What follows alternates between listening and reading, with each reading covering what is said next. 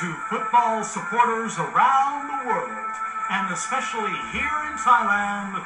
Welcome to the Portcast podcast with news, views, and profiles of the supporters of Thai Port FC, or as they say in Thai, Tarua FC. And now, here's your host, arguably the most knowledgeable Port FC supporter this side of Janet the Hut. Ladies and gentlemen, Tom Earl. My word. All right, so let's start. Let's move on to the second part of our conversation here, which we are going to be focusing on a kind of hot topic of the moment, which is ASEAN football. And it's a hot topic because we've just um, we've just been watching the Suzuki Cup. I'm saying that as if it's already finished. It kind of has, because as we record this podcast, um, Thailand won the first leg of the final. Um, we, will probably skip over the fact that it's ridiculous that we're playing two leg semi-finals and finals in a neutral venue. Very silly, but uh, but Thailand is on the way to winning very comfortably. Um, we all imagine, um, and the the kind of thing that leads us from Port into this conversation is perhaps Port's underutilization of ASEAN players in those available quota spots. There are, is it an unlimited amount of spots now, or is it three? I, I, I never remember.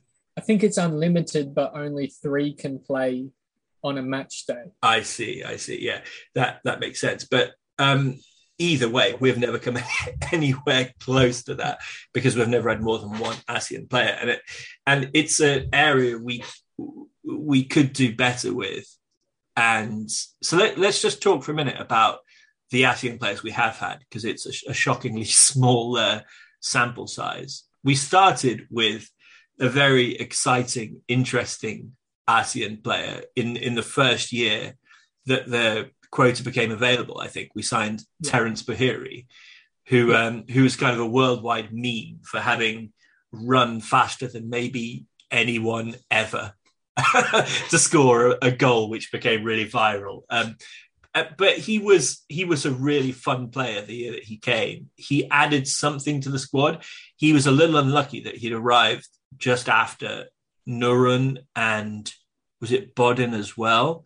And he well, was basically the fourth or fifth choice winger, wasn't he? It, it, it's not even that. He, he was unfortunate in the sense that when the rule came in, it was three plus one on the pitch at one time. That's so, that was it. Yeah, so, you're right. So if you wanted to have your ASEAN player on the pitch, you had to take one of your other foreigners off. And now, we had no, we had those three our three main foreigners fit for most of the year, and we had Kim Sung Wan, who was playing pretty yeah. much all the time. So yeah, you're and, right. And it so, was really tough for him. And then the next year, the rule came in, and it, w- it wasn't just three plus one plus one anymore. It was three plus one plus three, and you can sign as many as you want. And yeah, I, I don't know about you, but I just think that's overkill. Um, I don't. You think, think it's too many foreigners? I don't think it's beneficial to Thai football in the slightest. Um, I'm not a fan of the ASEAN rule at all. Um, yeah, I, I think, I, I, think the I agree with you, by the way, um, but I think that the rationale behind it was perhaps growing Thai football as a business among other ASEAN countries. I think maybe that was the rationale. Where if you if you sign the biggest player from uh, from hmm. Laos and from Singapore and from Myanmar, and then all of those people want to watch your games, you become the league in ASEAN. And it maybe it wasn't really designed to um, to be good for Thai players. Maybe that was the, the goal behind the, it.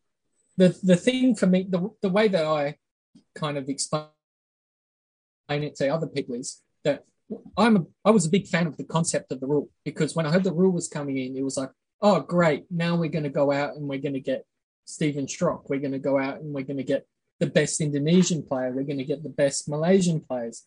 We're going to get all these good players from the region, and it's going to make the league great. And then the delivery of the rule was we're going to get some guy from, you know, this ASEAN country that has never played top flight football, but he's going to come in and he's going to be T1 standard. You know, the, the players that we thought we were getting and the ones that we actually got uh, from opposite ends of the spectrum. And that's never, the early days, it was extremely poor. And the signings are getting better, but it's just not enough. You know, you, you could potentially have seven non Thai players playing on a weekend. So there's going to be four Thai players in that lineup. How is that beneficial to Thai football? Yeah, no, I, I agree with that. Um, with with your your idea behind that. Um, in terms of how we've again how we've utilized it after Terens, we had Martin Steuble, who um, who did well for us in his yeah, first stint. He's a versatile player. He came in and played uh, a lot of important games for us. He was a very good player to have in our squad. Um, interestingly, he's left and, and now just very recently come back um, and rejoined us as again a utility man at fullback, either either side. Um, surprising that we let him go, presumably because we thought we could do better, and have now decided otherwise. I, am not sure how that works. It seems to be a bit of a shoddy decision making, either to let him go or to keep him. I would say probably the shoddier part is deciding now that that we can't do any better at fullback. Yeah. Um, well, I thought, thought for, for me, I thought he was brilliant in the first part of his Port Korea, and then towards the end of last season, there was kind of like, "Ooh, is is the game kind of getting by him now?" Like there was some some games where he really got found out, and um, that's that's not that that happens, you know. No no player is going to be a ten out of ten every week, you know. And he he was typically a seven seven out of ten kind of guy. Like he he was reliable. Yeah, he he offered nothing like me, what you get from a from a Kevin or from a roller in full flow, but he was very very good in terms of um, being consistent and um, and providing a decent level of defensive cover at least um, in every game he played until, as you say, towards the end of his stint with Port when it didn't feel like that was the case anymore. Yeah, so it, it kind of felt like, oh, this is this is the right time. We're we're we're going to part ways with no hard feelings. Like, thank you for everything that you've done. Good luck in your new endeavors. And now that he's back, it's kind of like, oh, can we say goodbye to you? six months ago. And, you know, I think it's just a case of we needed someone in that position. He's familiar. So it makes sense to bring him back short term, but it doesn't say a lot about the strategy of the club at the same time. No. And another I don't want to say another, but but our, our other ASEAN um, player that we've had I think I'm right in saying he's only our third, was uh, Javier Patino, and and yeah. that hasn't worked out at all. No. Well, he's retired now, so he's retired now. Um, yeah, he put... But he didn't. He really didn't um, offer what we thought he could have done um, this season. In the first half of this season, we thought we were getting. A, I mean, he's certainly he's a player who scored a lot of goals in the Thai league, but a lot of years ago yeah, it, it was um, just the wrong timing from from the club. Um, he, he, he was decent for Ratchaburi, but at Ratchaburi they kind of had a setup that that suited him where he had someone to play off and that kind of thing. So that they were set up to highlight his strengths and hide his weaknesses, whereas we didn't we didn't do that. He was kind of a situation where he kind of got thrown in the deep end and it was like, oh, you need to score goals. And it was it, it wasn't it wasn't going to work out in my opinion because that it was just a case of too too late. Mm. You know? And and yeah, that, that's I think I'm not particularly inclined to to kind of blame us for making a bad decision signing him. I think it was a, a worthwhile punt and it hasn't come Yeah. off. So um, maybe unlucky for him, unlucky for us. Um, but well, it, lucky either for him because he got he got paid for six months. you know, so he, Yeah, he had a sure. gig. He, he made money, but That's yeah, true. Neither, neither side really got what they wanted from the other out of No, it. no, that's true. And those, I mean, and that in the years since the ASEAN quota has been available, all all we can say is that we've had a kind of an underwhelming stint with Terens, an un- underwhelming stint with, uh, well, a failed stint with Patino, and that Steuble has been a good squad player. Um, Yeah. And that's the extent to which we have had success in the ASEAN market. And I think it's very obvious that that's that we could have done better. And so what we're going to do now is we're going to move on to what I think is a very interesting subject.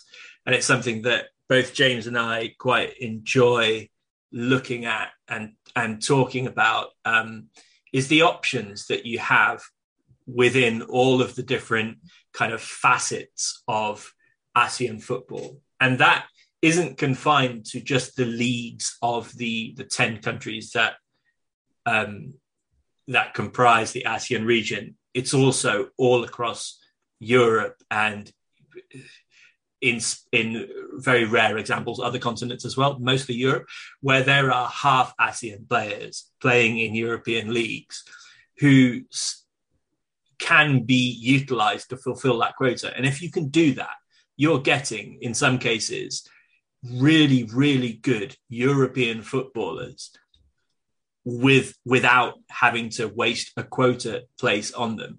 And if you can do that, it's absolutely brilliant. You are getting a step ahead of everyone else. You are giving yourself a competitive advantage, and it doesn't take that much to do it. Oh, it takes it takes a scouting a scouting network. But but the you say that you say it takes a scouting network, but um, all it actually takes is a few hours on transfer market, and, and I Yeah. know that Or, because or in- that's what I did. yeah, and, and or, or even in Football Manager, where you can kind of highlight absolutely, highlight yeah. the, You could even, if you went absolutely mad, you know, like pay for an actual professional um, resource which helps you uh, research these players. But that's not what I did. All I did when I wrote, and what what we're going to link in the um, in the article to this podcast and uh, in the blurb for this podcast across the various platforms we're going to be using. We're going to link all these articles, and you guys can all look through them. And what I did is just pick five players across five very general positions. And um, I picked them based on uh, how how I think they could improve Port at the time. And this was about three years ago I did this. And it's an interesting time to come back to this now because after those those years have passed since I wrote the original pieces, um, a lot of those players have ended up in the Thai league and some haven't. And both of those outcomes are quite interesting um, because they show maybe how I was potentially right in some situations, but also wrong in others. So we're going to talk about those. Um, but also, there are still opportunities out there, which is fr- which is frustrating and interesting at the same time. Um, so we're going to start with the goalkeepers, and the goalkeepers, I think, was one of the most interesting areas. We've already talked about one of them, um, but it's interesting because it's a position which is just historically, traditionally weak for Thailand. Goalkeepers, Yeah. we we don't produce a lot of good goalkeepers. Uh, partly because Thai people aren't naturally very tall. I, th- I think that's that's a Yeah. big part of it. And when you when you're talking about as we are here, basically half European goalkeepers, the the height goes up, the height goes up, and the players get better. And the first two examples we've got here from the article, both quite similar players in terms of their profiles, and as well as their um, well, yeah, they're just quite similar. Uh, Filip, a name I can't pronounce, Nguyen. I want to say it's Nguyen. I could easily be wrong. Um, Filip Nguyen was and still is a top tier, first tier Czech goalkeeper. He was at Slovan Liberec when we wrote uh, when I wrote the article. Now he's on loan at Slovácko, which is very confu- confusing to me because when I looked him up recently and did a very little amount of research, shockingly little amount of research for this podcast, um, I see that the team he's at now is in fourth place. So, so it seems that he's actually moved to a better team, but he's on loan. Yeah. So I don't really understand. But either way, he's done very, very well. I believe since I wrote the article, he has gained Vietnamese citizenship. No, no, no, no. Did that not So- happen? He was in the so- process of doing it when I wrote it. That's what I remember. No, so he, he was actually in the Czech Republic national team recently, and But I missed, don't know that he he missed out being capped because Yes. of, of COVID. Yes. But he, he went on to social media to explain to Vietnam and their fans why he was declaring allegiance to the Czech Republic. So he he made the declaration that he was going to Well, represent I'm- the Czech I'm not Republic sure if and he- not Vietnam, but he didn't get capped, as far as I understand. I'm not sure if he's locked into Czech Republic Hmm. now or not, but it's a case of if both of them come calling, then he's going to pick the Czech Republic. Whereas I think that before it was a case of maybe he didn't think he was going to get into the Czech Republic, so sure. Vietnam he could kind of walk into. Yeah. But he, as, as far as I know, he's a Czech Republic goalkeeper now. But Okay. he could still be utilized for for the rule, provided he has Providing they went through that process. yes. Yeah. That So if as he's got, as he got a passport, passport. it's Yes. still, and I believe that did happen. I, and I'm not 100 percent certain of that because, as I said, I did very little research. Um, but but anyway, the bottom line on him is he would be the best goalkeeper in the division by by a mile. Oh, easily, yes. Yeah. So it's if you can throw money at that and make it happen, it's a brilliant signing. We're, we're good at we're good at throwing money. But we are in just not just not the right people all the time. So that's that's a good yeah. That that's a kind of good start to the list. Right, and um, moving on from Nguyen or whatever it is, uh, we have a very similar a very similar person next on the list um, called Patrik Le Giang or something like that. Again, no idea how it's said. Um, also, a Czech first tier top league goalkeeper. Um, he's always been at kind of weaker teams than uh, his compatriot, and he's played. I, I had a little look at his stats from this year. He's played about fifty percent of the games, um, and he would be much cheaper. But again, we don't know if he's got a passport, a Vietnamese passport, or not. So it's it's one of those situations where if you really want to make a transfer like that happen, you just try and make the passport thing happen. I don't know exactly Yeah. how you do that, but it's something that if you really want to do it, you can you can help kind of move those cogs um, in the direction that you want. And again, he would be a very, very, very good T1 goalkeeper, considering that he's playing in the top league of Czech, which I don't think is it's not one of the stronger European leagues, but it's certainly not one of the weaker ones either. Yeah. Well, I was Would be a I was fortunate. I was fortunate to talk with with him a few years back. Him and his brother. Um, this was during a time where someone I knew was trying to gauge whether they were interested in a move to Vietnam. Um, by all reports, his brother was. He wasn't because he has a he has a brother who who played as well Okay. but um that getting away from that direction of things um something interesting to know about patrick is that he just was awarded a FIFA Fair Play award um, for doing work with orphanages in Indonesia, I believe. So Wow. Fantastic. good guy, good guy on the pitch, good guy off the pitch. It would appear. Um, Yeah, that's very interesting. Um, but yeah, from, from from what I've seen, he he looks like a good goalkeeper, and uh, yeah, I think with all of these, I mean, particularly the first two names we've talked about here, um, the thing is, even if they're not interested in a move now, you make your intentions known and you you put yourself in the frame in case something is to happen in the future. Well, it, it's kind of like saying, "Hey, there's a gravy tra- train for you if Europe doesn't work out," because they could they could both easily come to Thailand and spend the next ten years making a considerable amount of money, and they could do it in their well, I don't want to say they could do it in their sleep, but Yeah, but, but The that's, I mean, the- the that, Thai from the perspective of the player, that's what they'd be doing. From the perspective Yeah. of the club, all you want to do is put yourself at the top of that list. So when Yeah. if a player considers, right, I might want to make this move at this point in my career, that you are the club that they think this uh, club has expressed an interest in me in the past. They've they've looked into my career. They they think that I would be a good fit for them.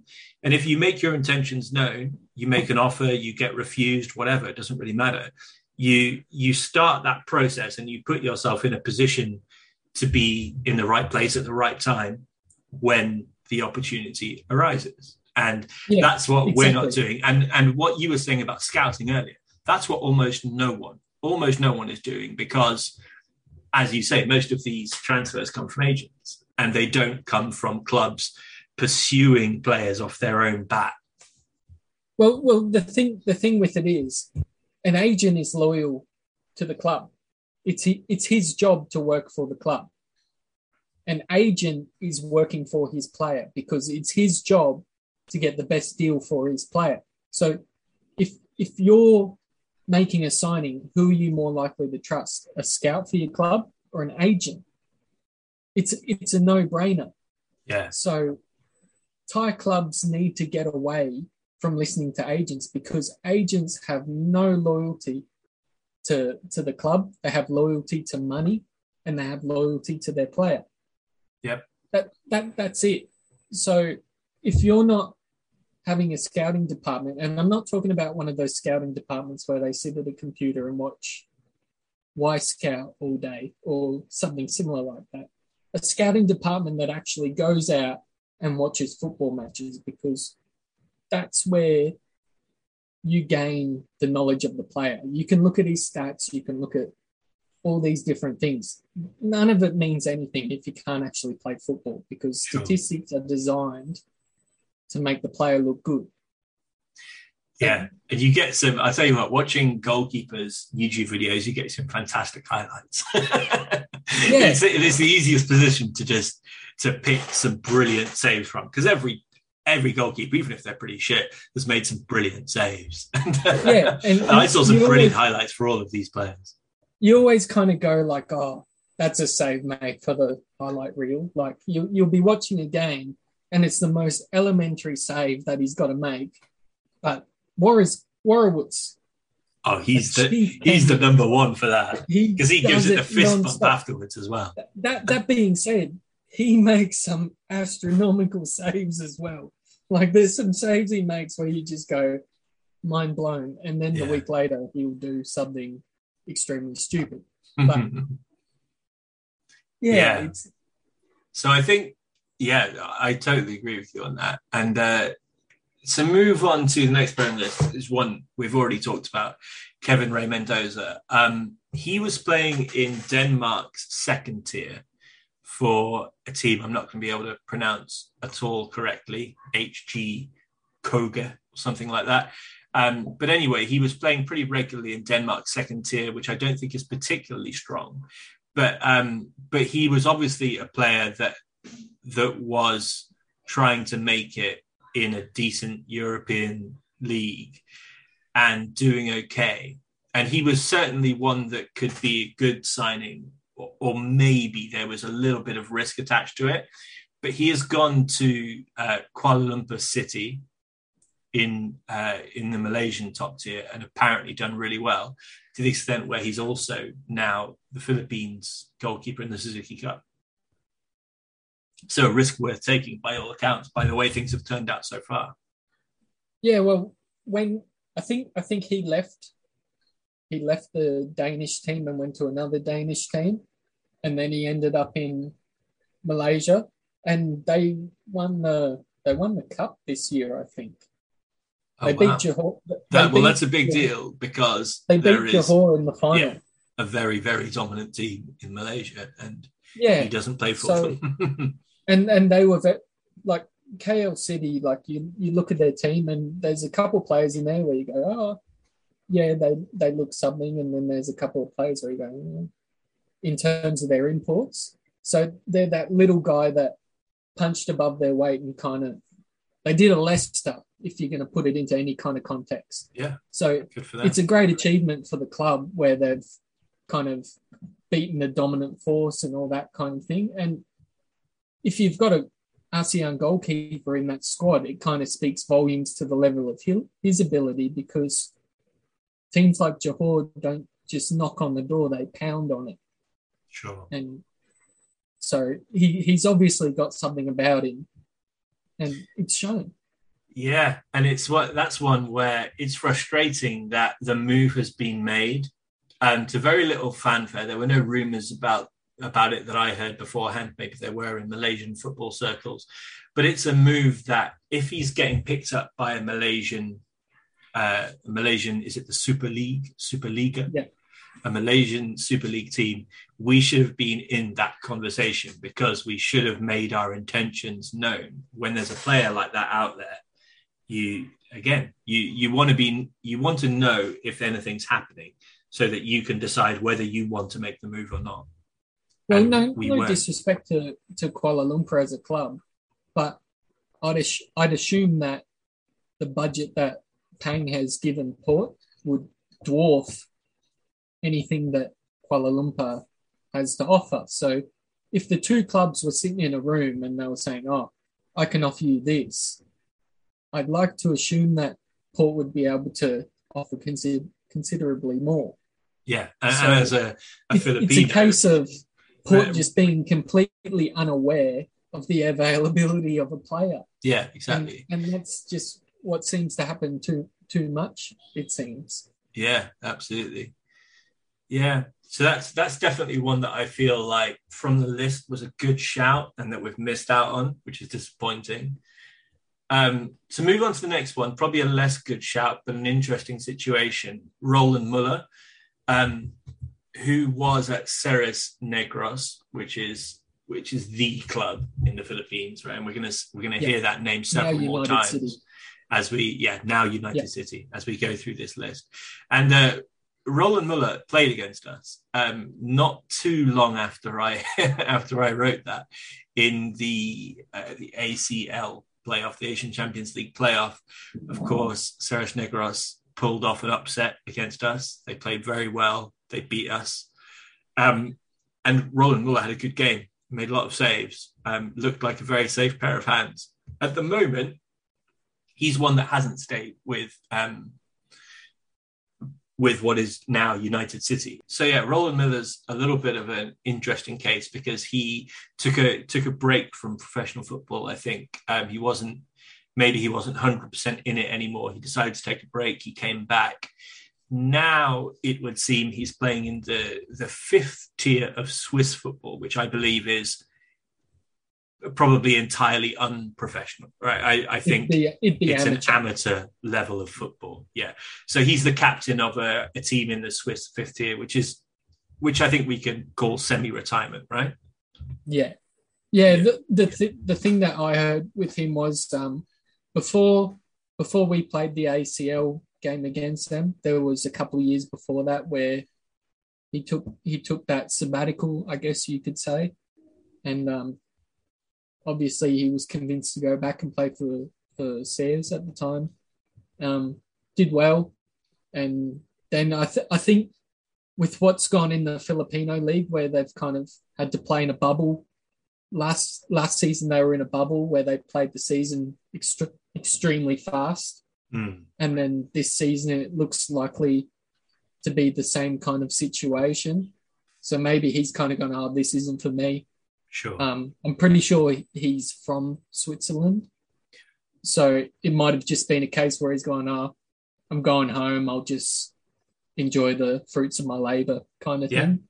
And that's And- absolutely fair enough from him from, Yeah. from a personal point of view everyone's got to decide what's best for them in their career and as a as a uh, a recruiter who's looking at a player like that maybe he's not the one you want to sign because you've got to correctly kind of judge someone's state of mind and what they're going to bring to the club in terms of their attitude and their commitment and maybe Muller was never going to be um, a good signing for a club like Port but there was that moment when he's played against us and in that game our goalkeeper made a mistake and he Yeah. was brilliant and Well, it's he- one of those he moments where again you're shaking your head when i've thought right i've looked at this player and um and i i wouldn't have if I was a recruiter, I, I wouldn't have signed him. And then he's gone on and, and been so much better than the guy we've got between the sticks. And it, it hurts in that moment, but but it's one you've got to look at and just say, well, you know, he is who he is, and he's a very good goalkeeper on his day. And in that moment, he was brilliant. Fair play to him. Well done, buddy.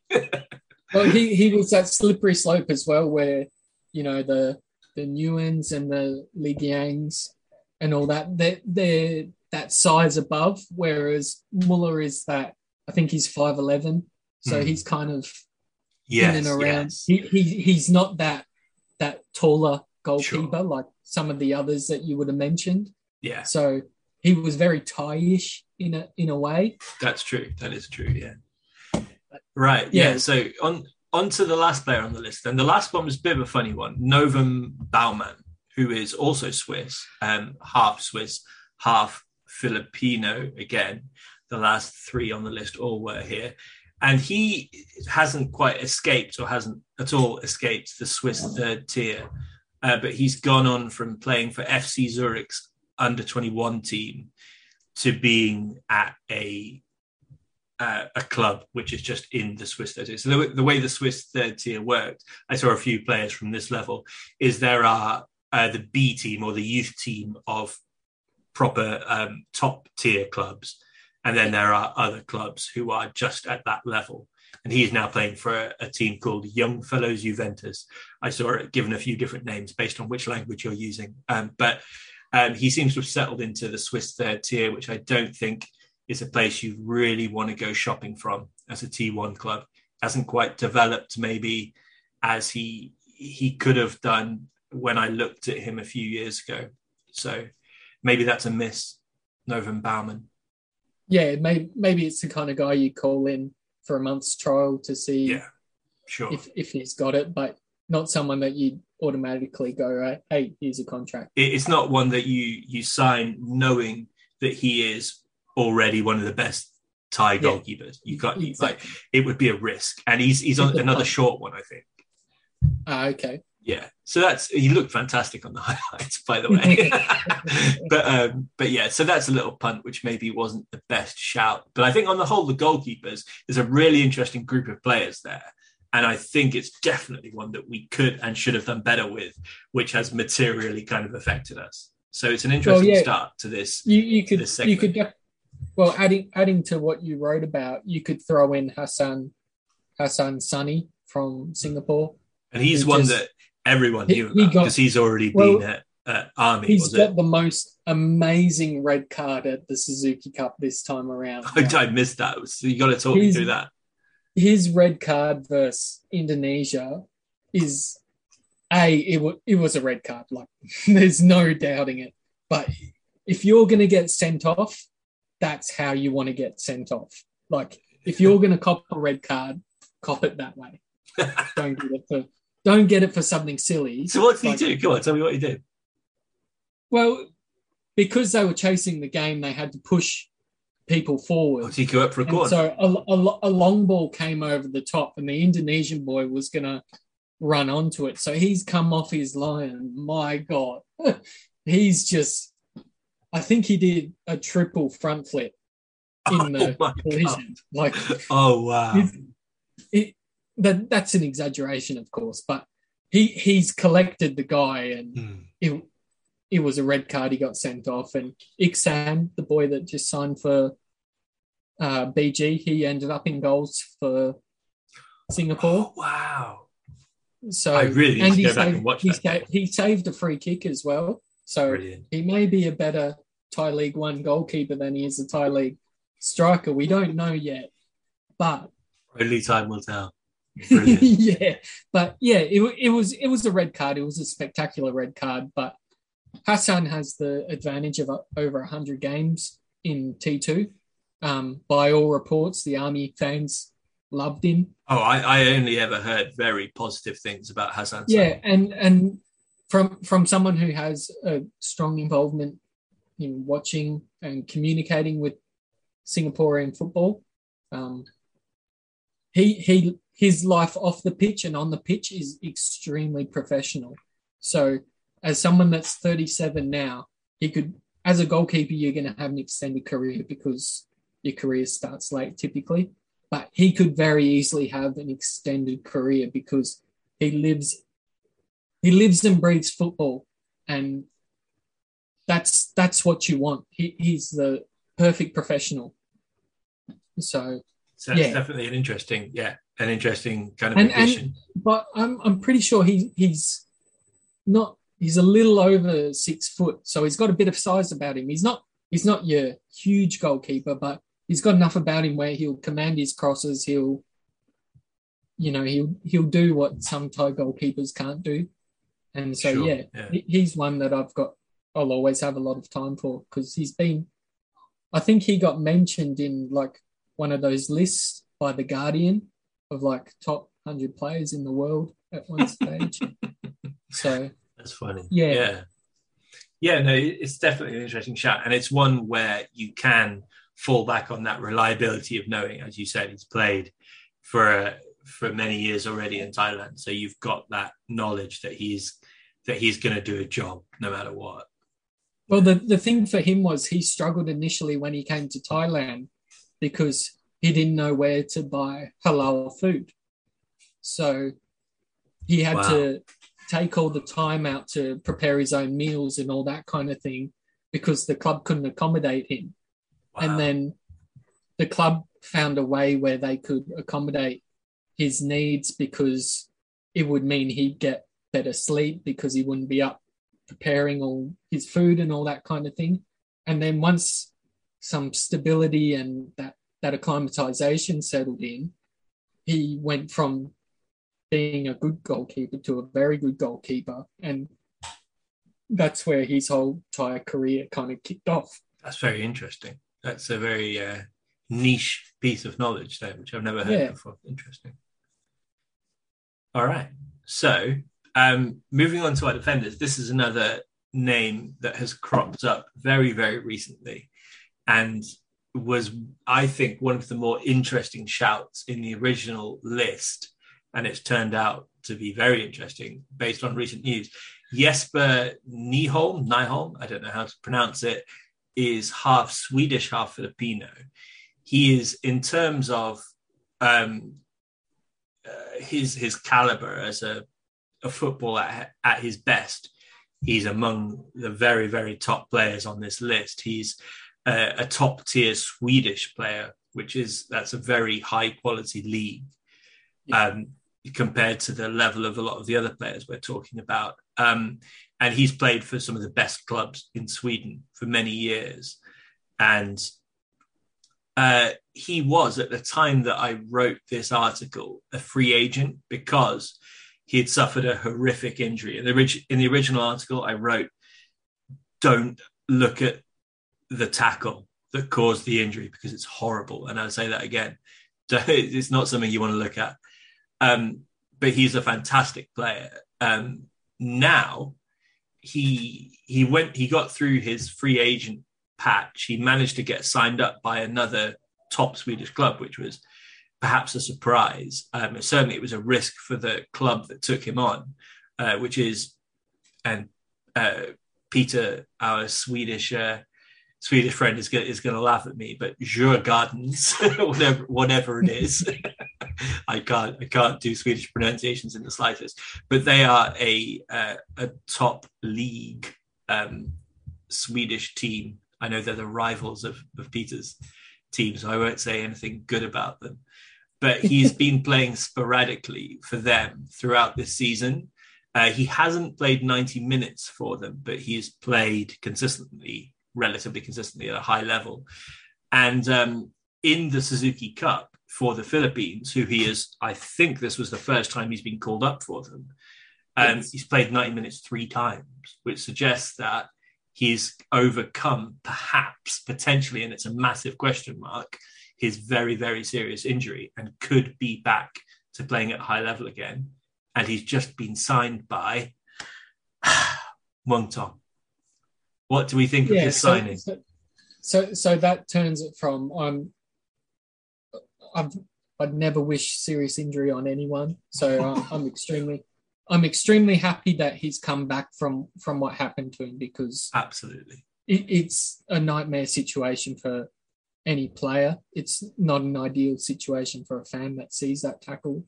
Um, you always want to see those guys come out of it strong, and he's done so. So I'm extremely happy for him in that regard, but I hope he's not a good player for a long time. Like I think I, I, I want it. I want him to do well, but I just don't want him to do. The well thing is, in in preparing this budget, it's going to be hard for me to make this believable, but it's hundred percent true.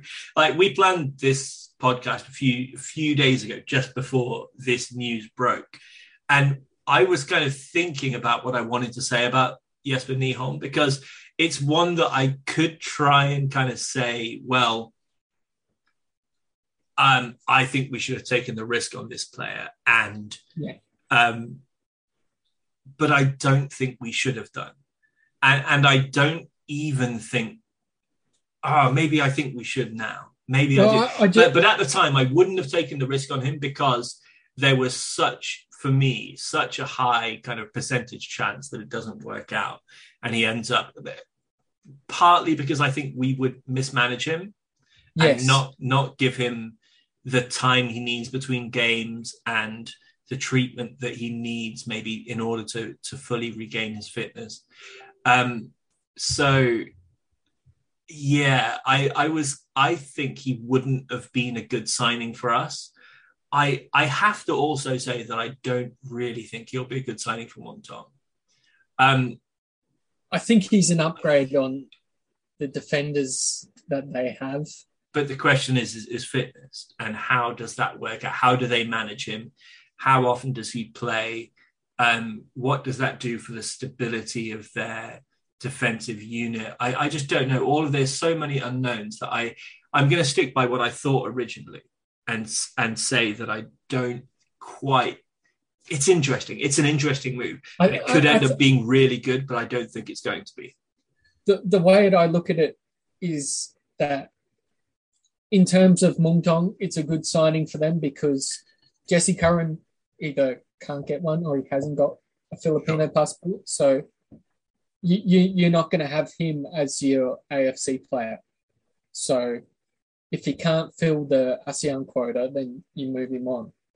And they've got yes Jesper now, and he's gone into the ASEAN quota. He's probably, I think he played at right back for the Philippines. Mm. Um, so he can, he's better than any right back that they have. Yeah, that, well, that's obviously true. Yeah. That, that's easily so he's going to slot into their back line. But in terms of how it all works out, I'm, I don't know. I also I think I don't know the, the finances of the deal. no, no, no. In terms of in terms of who can afford to waste more money than the other, Port can afford to waste more money than Muangthong. Oh, it's definitely so, a deal we could have made happen. I, but again, I think I don't think it would have been a good one for us. And like he can play as a right back or as a centre back. I think probably he's best on the right side of a back three, maybe. But um, it's one where how good is that kind of fullback in Thailand? Because fullbacks have different roles in different styles of football. Well, he's never going and, to start ahead of roller ever. no, no, but no, and he's a completely different kind of player.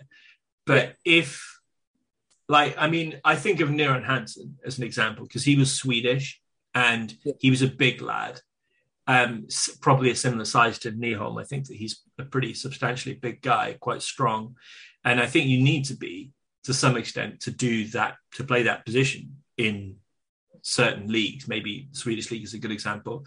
I don't want to pretend I know anything about the Swedish league, but um, they're pretty big guys, and and uh, and I think it's a very different position. And if he plays it in the same disciplined, defensively sound fashion, if you know if he, he were to play the same position, the same style, maybe that wouldn't be very good from Muangthong because he wouldn't be offering an awful lot going forward. And No. and it, it's all about being able to play a style which gels with the rest of the team. And, and if you do the right thing all the time by the standards of the the league that you've come from, that doesn't mean it's going to work well in the league that you're in now when you have no experience playing with these kind of players in this league. So there's there's an adaptation which has to come with his with his move here, and that's another thing which makes me think it's not it, it might not be as as easy as you might think. He's a great player, but will it will it work out? Again, I'm gonna I'm gonna say maybe not, but but I could But- easily easily see him being very good. I, I think I think for them he's going to end up playing centre back because uh, Yeah, You know, that that kind of makes more they've sense. got Lucas, they've got Lucas Rocha, they've got they've got um, no one else because they're being complete duds. Um, so their their right back is their captain, so I can't imagine he's going to be dropped Supon. Yeah, So I think I think he's their right back. So yeah, I imagine that Jesper goes into central defense because, frankly, the even even if you include Lucas in that conversation, they're mediocre. So yeah, yeah. Muangthong need defenders. That, It's an interesting situation, and it's one for, for Mario to try and work out. And I'll be very interested to see what happens with it. Um, so next on the list, another interesting one. He was a little bit of a a strange shout in the list because he's actually half Thai. Um, so if he's got the Thai passport, you can just have him as part of the, the Thai quota. Forget ASEAN. Um, Nicholas Mickelson. Nicholas Mickelson um, plays for or played at the time that I wrote this uh, for Strømsgodset. Again, horrible. Don't blame me. Um, Norwegian first tier, very high level. Again, obviously a very good player. Um, now has moved to Odense Boldklub, something like that, in the Danish first tier, also a pretty high level. He's at both of those clubs. He was first choice. He was playing all the time. Um, he's young. I don't. I can't remember offhand how young he is, uh, but he's in. He's certainly younger than twenty three. I think. Um, I think so- I think he's twenty two or twenty three. yeah, yeah. So he's he's in his kind of still development phase as a footballer. He's been playing all throughout his development phase, so he's presumably getting better and better. Um, he's uh, kind of a, a very attacking fullback. I believe he's a right back. Um, Yeah, he's right. yeah, and could also play right wing from from the way the way you look at him play. He's dynamite going forwards. Could easily play right wing or right back. Um, very very interesting prospect. Probably hasn't yet decided. Um, he certainly hasn't decided that he wants to make a move to Asia. So, no, but I I, th- I think he he recently said that he's open to representing Thailand. Well, well, I think So, so I think an approach was made by the national team towards him to Yeah. ask if he wanted to play for the under 23s. Yeah, and he said that, as you say, that maybe he was open to that. So that does that is the first suggestion the right that he's had in his career that Yeah. uh, that says that maybe this is a possibility at some time in the future. And again, if you're poor, that that should be um, uh, that should be making you take notice of of the potential that this player could have because he could be absolutely fantastic. yeah, right. Right now, I think that if if a Thai league called him and said, "Hey, do you want to come come sign?" He'd probably hang up the phone because if you're playing every week in Denmark or or anywhere in Scandinavia, then in the top flight, then you're not going to entertain Thai league moves because it just, to me, it doesn't really make sense. But in the future, if you know things don't, if something takes a turn or or whatever, yeah, sure, he, he's definitely worth worth a phone call because you know if if you're playing at that level every week, you're not a mug. So yeah, and I, and I think me, I think from what I've seen of him, he's he's very roller esque in the mm. sense that he plays right back, he plays right wing. Imagine if you had them both in the same eleven and you just said, "Hey, interchange throughout the ninety minutes." Yeah, dynamite, you know? dynamite. Yeah, and he's he, he's the first example I think we're going to have on our list, but not the last of a player who there's there's a very important distinction that's going to be made at some point here where there there are players with potential and then there are professional footballers and he's already in his relatively young career made the step to being a good professional footballer with first team experience showing that he can do it against real top European pros and that's huge yeah. the fact that he's at this young stage in his career already competing at this level means that he's really, really good. And there are other players with potential who I've looked at uh, throughout different phases of these lists, you know, whether it was like three years ago or today, where they've got fantastic potential, but you don't know if they're actually going to be a professional footballer or not. and this guy yeah, looks brilliant. So- He's got everything. He's the full package. And it's one where if you can make this signing happen, it's guaranteed to be really, really good. Even though he hasn't played in Asia, I don't think it matters in the slightest. Just make no. it happen. So, so the thing with potential too is you, you your potential and your your your development years kind of end at 23. Like that, that's when you kind of reach your wall.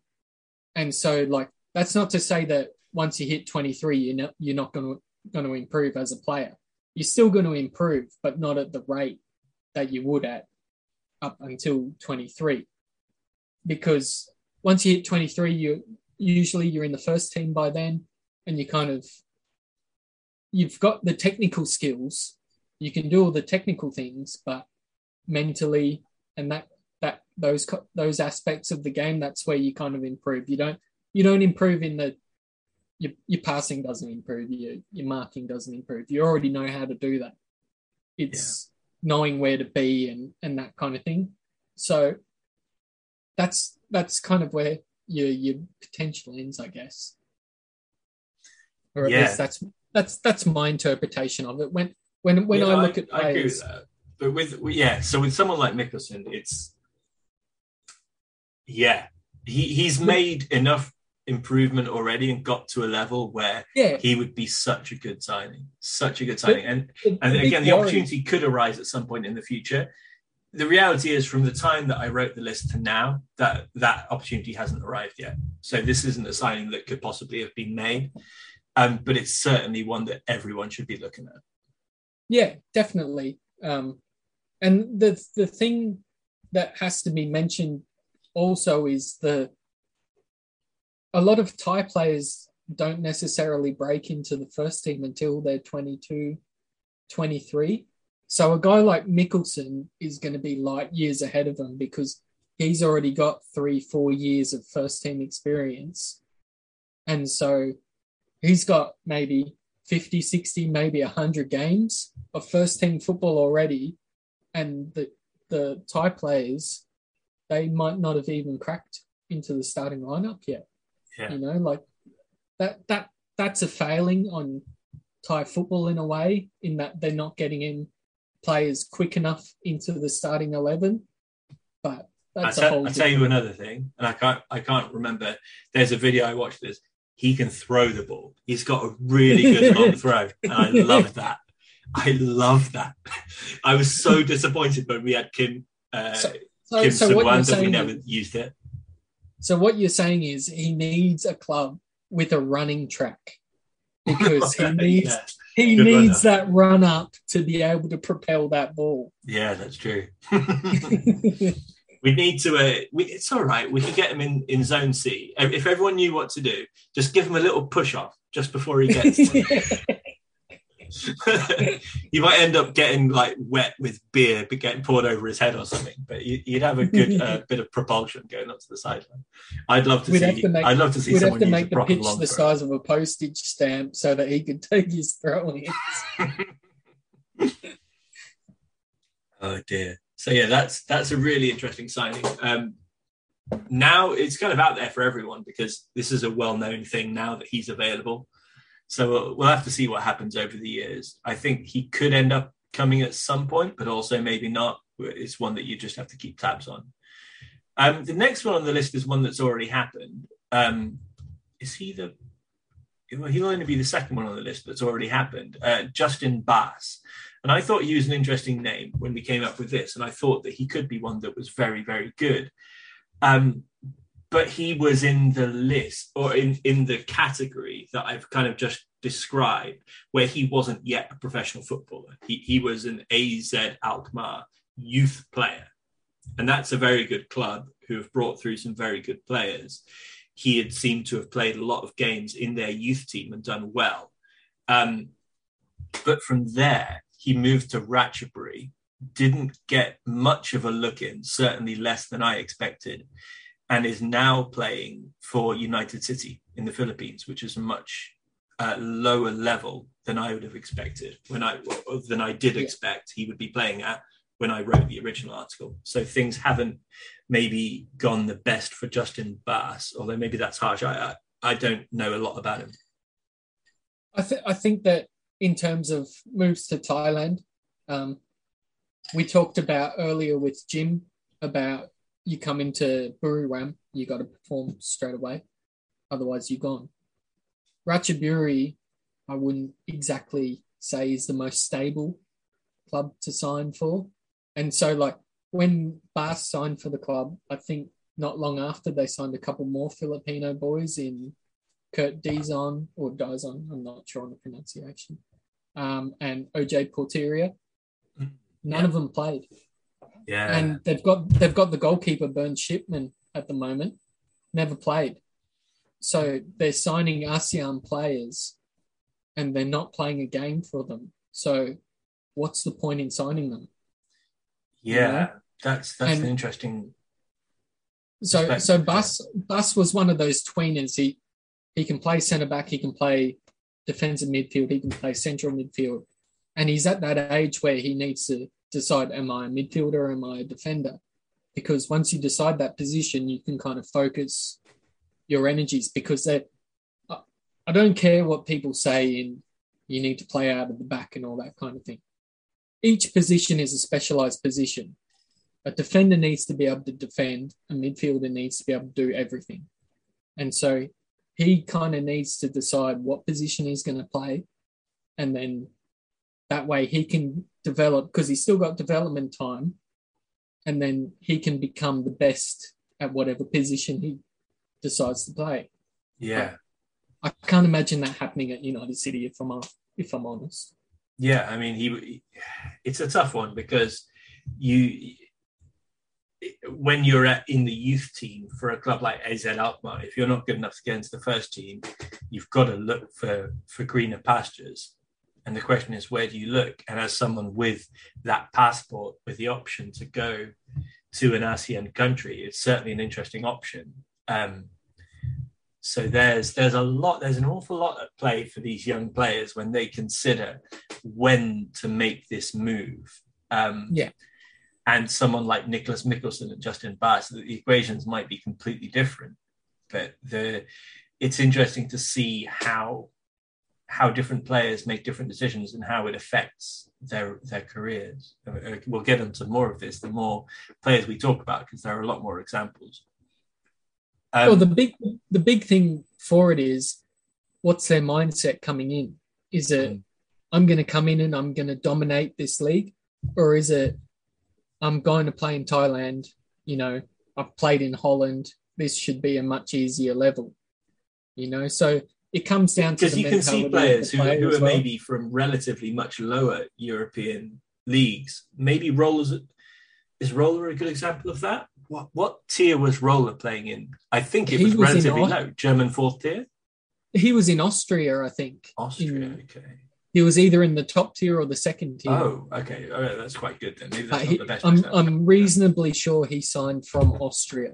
Hmm, okay. But it, it comes down to the player. I've had friends that sign from Australia to Thailand. I'm not going to say at what level, but they sign in Thailand and their immediate mentality was, all right, I've played at a decent level in Australia. I'm going to go to Thailand and I'm just going to piss it. And then 12 months later, they're back in Australia because the, the Thai They club didn't have a clue what they were getting themselves in. Well, well, the, the Thai club wouldn't put up with their their attitude because ego and arrogance is never going to get you far in Thailand. But it did, just didn't translate to the pitch either because they thought that as soon as they stepped on the pitch, they'd be able to do their thing. But it, it, it doesn't work. Like if, if it was that easy, we'd all be able to do it. Yeah, I, I completely agree with you. Yeah, there are some players that come here and they just look like, right, I'm going to own this. And you can, like, Kevin and Roller are two really good examples where as the second they arrive, you could just see, wow, this is this is Yeah. a real player. This is such a bright spark. Um, and yeah, and other players, they they, but it's also a case that maybe they're not given the opportunity to show that, and it could really especially with a club like Ratchaburi, be a possibility that Justin Baas has been not given a fair shake yet. And maybe there could be more there that we could find out um, later in his career. So let's let's kind of wait and see what happens there. I also it's funny, I got a message on Facebook from an extremely dismissive um, I guess it was a I don't know if it was a family member of his or or someone who knew him who who, who wrote to me saying Justin Baas is never going to consider this step down in his career. He's trying to make it in the first team at uh, AZ Alkmaar. And I, Mm. I got that message and I thought, well, okay, fair enough. And then a few months later, he ended up at Ratchaburi and not playing. So That would have been the, the, the perfect opportunity to take a, a screenshot of their message and just send it back to him. I would never do say, something "Hey." like that. All right. So so the next name on the list is a very different one. Uh, he has also already played in Thailand. Uh, Carli de Murga. I don't know how to pronounce that either. Uh, Spanish, I believe, Spanish, Spanish. and Filipino. Um, was at Ceres Negros again, one of those many players. Is now, I believe, a free agent, but I haven't really checked up on that since. yeah, he is. Okay, since we um, since I wrote the list, he went on to be signed by Chonburi and seemed to to play a kind of Martin Steuble supporting role in the squad. Played quite a few minutes, made some maybe important contributions, but but wasn't quite one of the, the stars of the team. I don't know, but and it, a, a tie a kind of T one player, right? Yeah, yeah. So he could he could play up the the right hand side, and he went to Malaysia after Chonburi, and I th- for some reason I think he might have been either a captain or a vice captain. I might be completely off the mark there, but he went in and he became one of their their key players. Well, I think he, was, he was a leader for the Philippines, wasn't he? I think he was the captain of their national team at some points. Yeah, quite possibly. And um, the boy from Ratchaburi, Woodland, has just replaced him at his club in Malaysia. So Carli got let go for Luke Woodland to sign. Okay.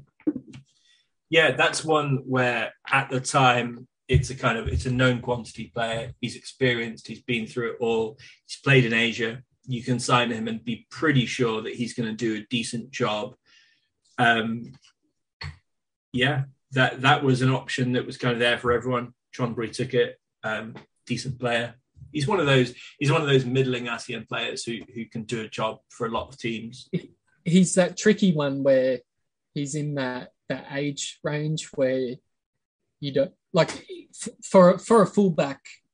they're kind of reliant on their legs. You know, they got to be able to get Yeah. up, get back, that kind of thing. So I don't know if that was part of the the decision making where they went, oh, maybe we're not sure if this is going to fall off the edge of the cliff or that kind of thing. But he he's in that that kind of age range where you kind of get a bit nervous about a fullback. Yeah. and Yeah, yeah, so it, it made it it makes sense where you take a punt on them, but you also kind of go, oh, okay, if you take a pass on it. Yeah. So the next the next one on the list is another wide player, fullback, but I but I didn't know or think he was at the time that we at the time that I wrote the original list. So this is a guy called Maximilian Steinbauer, who I did notice at the time that he was playing for FC Victoria 1889 Berlin's youth team. That's a mouthful. Um, that he had a Thai agent, or he had an agent that's very active in Thailand, which meant that this move was always going to happen. Um, his move to Thailand was always going to happen. That was his plan, clearly. Um, which absolutely like fair play. That's a that's a, a good path to take if you're in his position. Um, he is at, at the moment at Sukhothai FC on loan from Muangthong. So he was signed by Muangthong, loaned out for Sukhothai, and he's currently playing in T2. And I've had a little look at his stats, and they look very good considering that I thought he was a centre back or a, or a left back, and apparently he's been playing right back and right wing. Apparently, you've seen him play this season. You said, I think earlier. So, what what have your thoughts been? Yeah, I think I think it just highlights the gap between T1 T2 in the sense that maybe he wasn't quite ready for regular T1 action.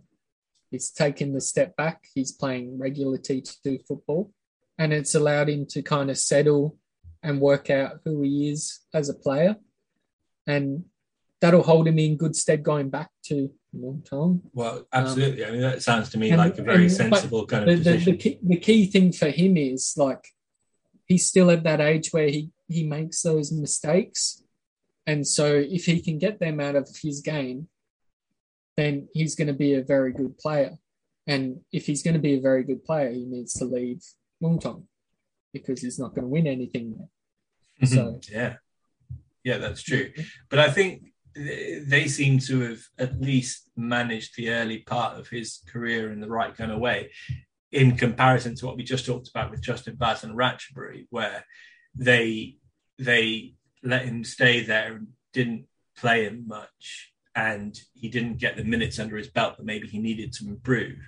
At least in this case, uh, Steinbauer still uh, very young is getting a chance to play and learn about Thai football and maybe adapt his game to uh, to where he can make a decent career in T1. But let's see. Well, he's, that. he he's one of those FOMO players that Muangthong has a plethora of, where they just, as a club, they have a fear of missing out on the next big Thai thing, so they just vacuum up hundreds of Thai kids in the hope that one of them turns out okay, yeah, and so there's there's just so many kids there that they have to loan them out because Yeah, if they don't true. loan them out, that's a hell of a lot of money to be spending on wages of players that are never going to play. yeah. So he's probably in competition with about thirteen other right backs if, if he tries to. Yeah, If you know, So- if everyone in their books counts as as someone who's in competition for a starting place, but it's good. It's, it seems that he's not gone to one of the normal clubs that they found their players out to. Yeah. Um, and he's at Sukhothai, which is uh, a relatively reputable club um, where he's doing well. So seems like things have gone okay for him. And that's again, that's one that you can keep tabs on, see how he's doing. Could be a really good player in a couple of years. Wait and see. Yeah, definitely. So onto the midfielders. And the first one here, I think is an interesting one. I don't really know what to think about this one. Um, it strikes me as a player that could just pop up one day and everyone will scratch their head and go, well, that was obvious. Why didn't why didn't we sign this guy? Gaston Salasiwa is the player in question. And Oh, he's have played to tell me.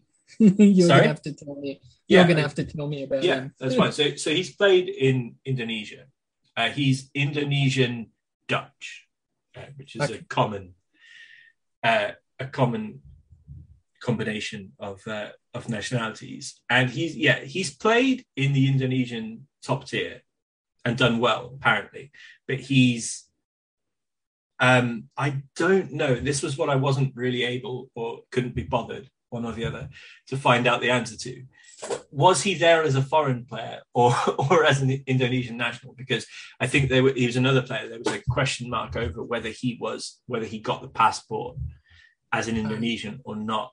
Um, but he's he was playing when I wrote the original piece in the Norwegian second tier. Now he's playing in the Dutch second tier. Uh, he's an experienced player. I think he's in his thirties, um, but he's consistently played at good levels throughout his career in Europe and he's kind of an attacking midfielder who produces a lot from what I've No, noticed. So, so that's his, he's dead ball free kick. So you know, is there someone who can make an impact in the Thai league and you know be a really good midfielder? Uh, maybe he doesn't want to come to Asia. Maybe he experimented with Indonesia and decided he didn't want to do it. Um, I don't know. I, I think that's one where he could turn up one day and do really well for someone, and everyone will just be kicking themselves.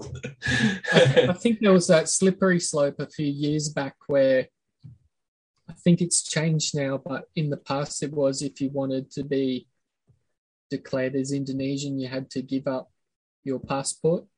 So if you were Dutch Indonesian and you wanted to represent Indonesia, you had to give up your Dutch passport. that So could well have been the case. And he I- was, I think he was, was there around like the, the early 2010s, around like 2010, 2011. There, there like was that. players that got around that. Um, Serge Van Dijk, he Hmm. managed to keep. Yeah. He played for Indonesia, but he kept his Dutch passport. Um, Stefano Lilipaly, who's playing for him at the Asia, uh, uh, Suzuki Cup. Yeah, we'll talk um, about him later. There's players that have navigated that, but I don't know what the process is for that, so I can't comment on it. But maybe he's not confident that he can navigate those waters where he gets to keep his Dutch passport and represent Indonesia. I, I'm not sure, but yeah, Yeah, no, I, I again, it's it's a situation that I should have done more research with. I didn't, so who cares? But it's it's uh, yeah, it's an interesting uh, prospective signing, which I think someone might make at some point. But let's wait and see. Maybe not. Um, Yeah.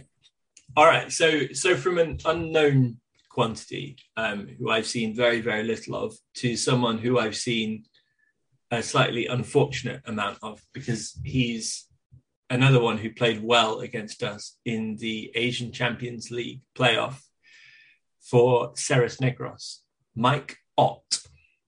Mike Ott, who has a brother called, can't remember his Manny. brother's name. Manny, Manny Ott, is that it? Yeah. Yeah. Manuel. Um, Manuel Ott. Okay. So two brothers, both um, both decent players. What country are they from? they're Filipino, but they're from from Munich in Germany. Okay. So yeah, German Filipinos, not um, not the last German Filipino midfielders we'll talk about. uh, and yeah, they were at Ceres Negros when uh, or Mike Ott was at Ceres Negros when I wrote this and is still there now at the renamed United City. Played very well against us from midfield in the Asian Champions League playoff. What do we think about Mike Ott? Well, he he's another one. Like I, I mentioned Hassan Sunny before. Mike Ott played T two Yeah. for Angthong. So he played a season And there. did well, didn't he? Scored goals, He didn't he? scored seven, seven, seven or eight goals, I think, and probably got a couple more assists. From midfield, that's So- very good. You you know, like and and that's coming in as a player that isn't part of the ASEAN group. He was the AFC player. Oh wow, very So- yeah, I didn't know that. He didn't have that leeway where someone else could get picked and that kind of thing. He had to prove his merit. So yeah, that's yeah, an interesting extra element to that. yeah, he he was at Angthong in twenty, I want to say twenty seventeen. Hmm. and I'm pretty sure that was before the the um ASEAN rule came into into um the the process. Right. Yeah, he was okay.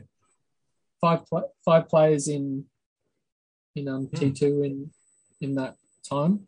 Yeah. He was with two uh, uh two other players that played regular T one football, Hmm. Isaac Honny and Bernard Doumbia. struck me as, from what I saw of him, very short um, but stocky, strong player. Um, used his body, used used the little of his body that he had very well. Um, no, good player though, very technically, um, very technically gifted. He was able to do a number on most of our midfielders on uh, when we played them. So fair play to the guy. He he's an interesting option. He's he wouldn't come into our eleven and be like the man, but he would No. be a very um, potentially interesting contributor. He'd be an X factor off the bench. Yeah, yeah, definitely. You know, he, he's one of those guys where he checks his shoulders before he gets the ball, and you can't say that about No. most of the players in in T1.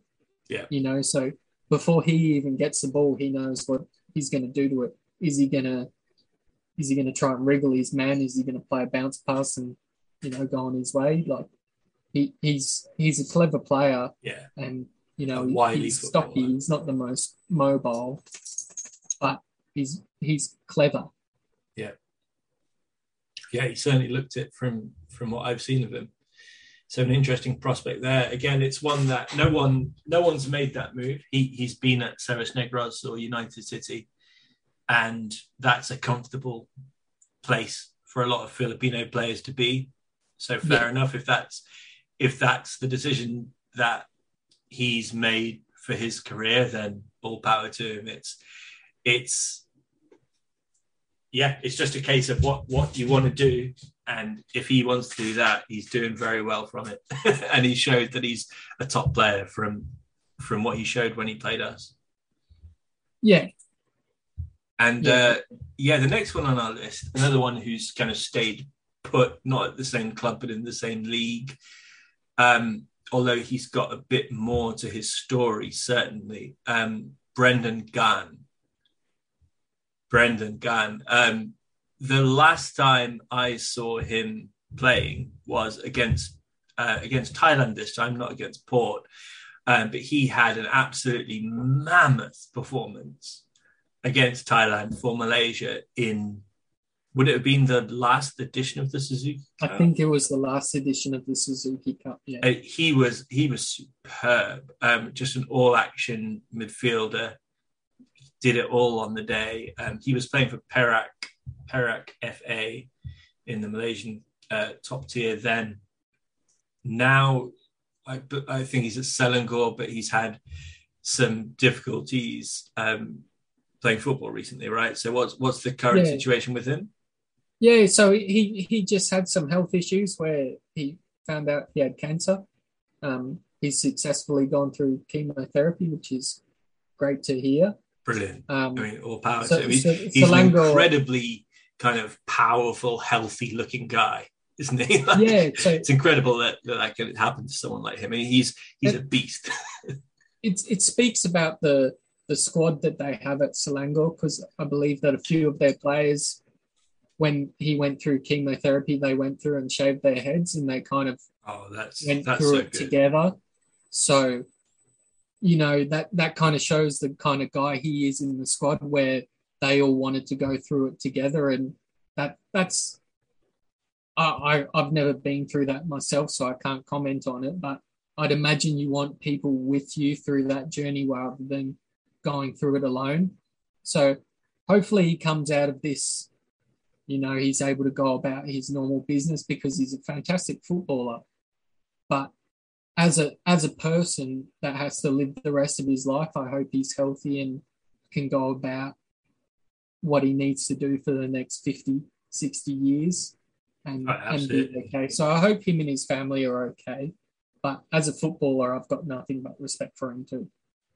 Yeah, absolutely. That's that's really kind of harrowing stories that he's done he, he's a great player, and yeah, sounds like. I mean, we, obviously, we wish him the best. It sounds like he's doing all right. So let's let's hope so. Um, moving on. Okay, from Brendan Gunn. Jesus, this this was probably the most random shout on the list. Um, and I don't think it, it's really worth talking about for more than like five seconds. Um, partly because I can't say his name, and partly because he's playing in the Swiss, the Swiss fifth tier again. But a guy called Phi or P Nguyen again. Um, the reason I took a slight bit of interest in the guy originally, I think, was that he had played for the Swiss national team at youth levels, um, which made me think that there was a player there. Um, but no, half Vietnamese, half Swiss. He's still playing in the Swiss fifth tier. I think we can move on and say that's not a, a transfer which anyone would really be, um, which would be worth the risk because I don't know that there's any upside so there. In the early days of the implementation of the rule, he probably would have got signed just because he was half ASEAN, but no, yeah. not, not not today. Yeah, and the next one, the next one is a wild kind of a wild addition to the list at the time, um, but it's really interesting now. So this is one that I feel is is an interesting name. Um, the name is Kobe J Chong, and he already had a bit of a mental CV when I looked at him.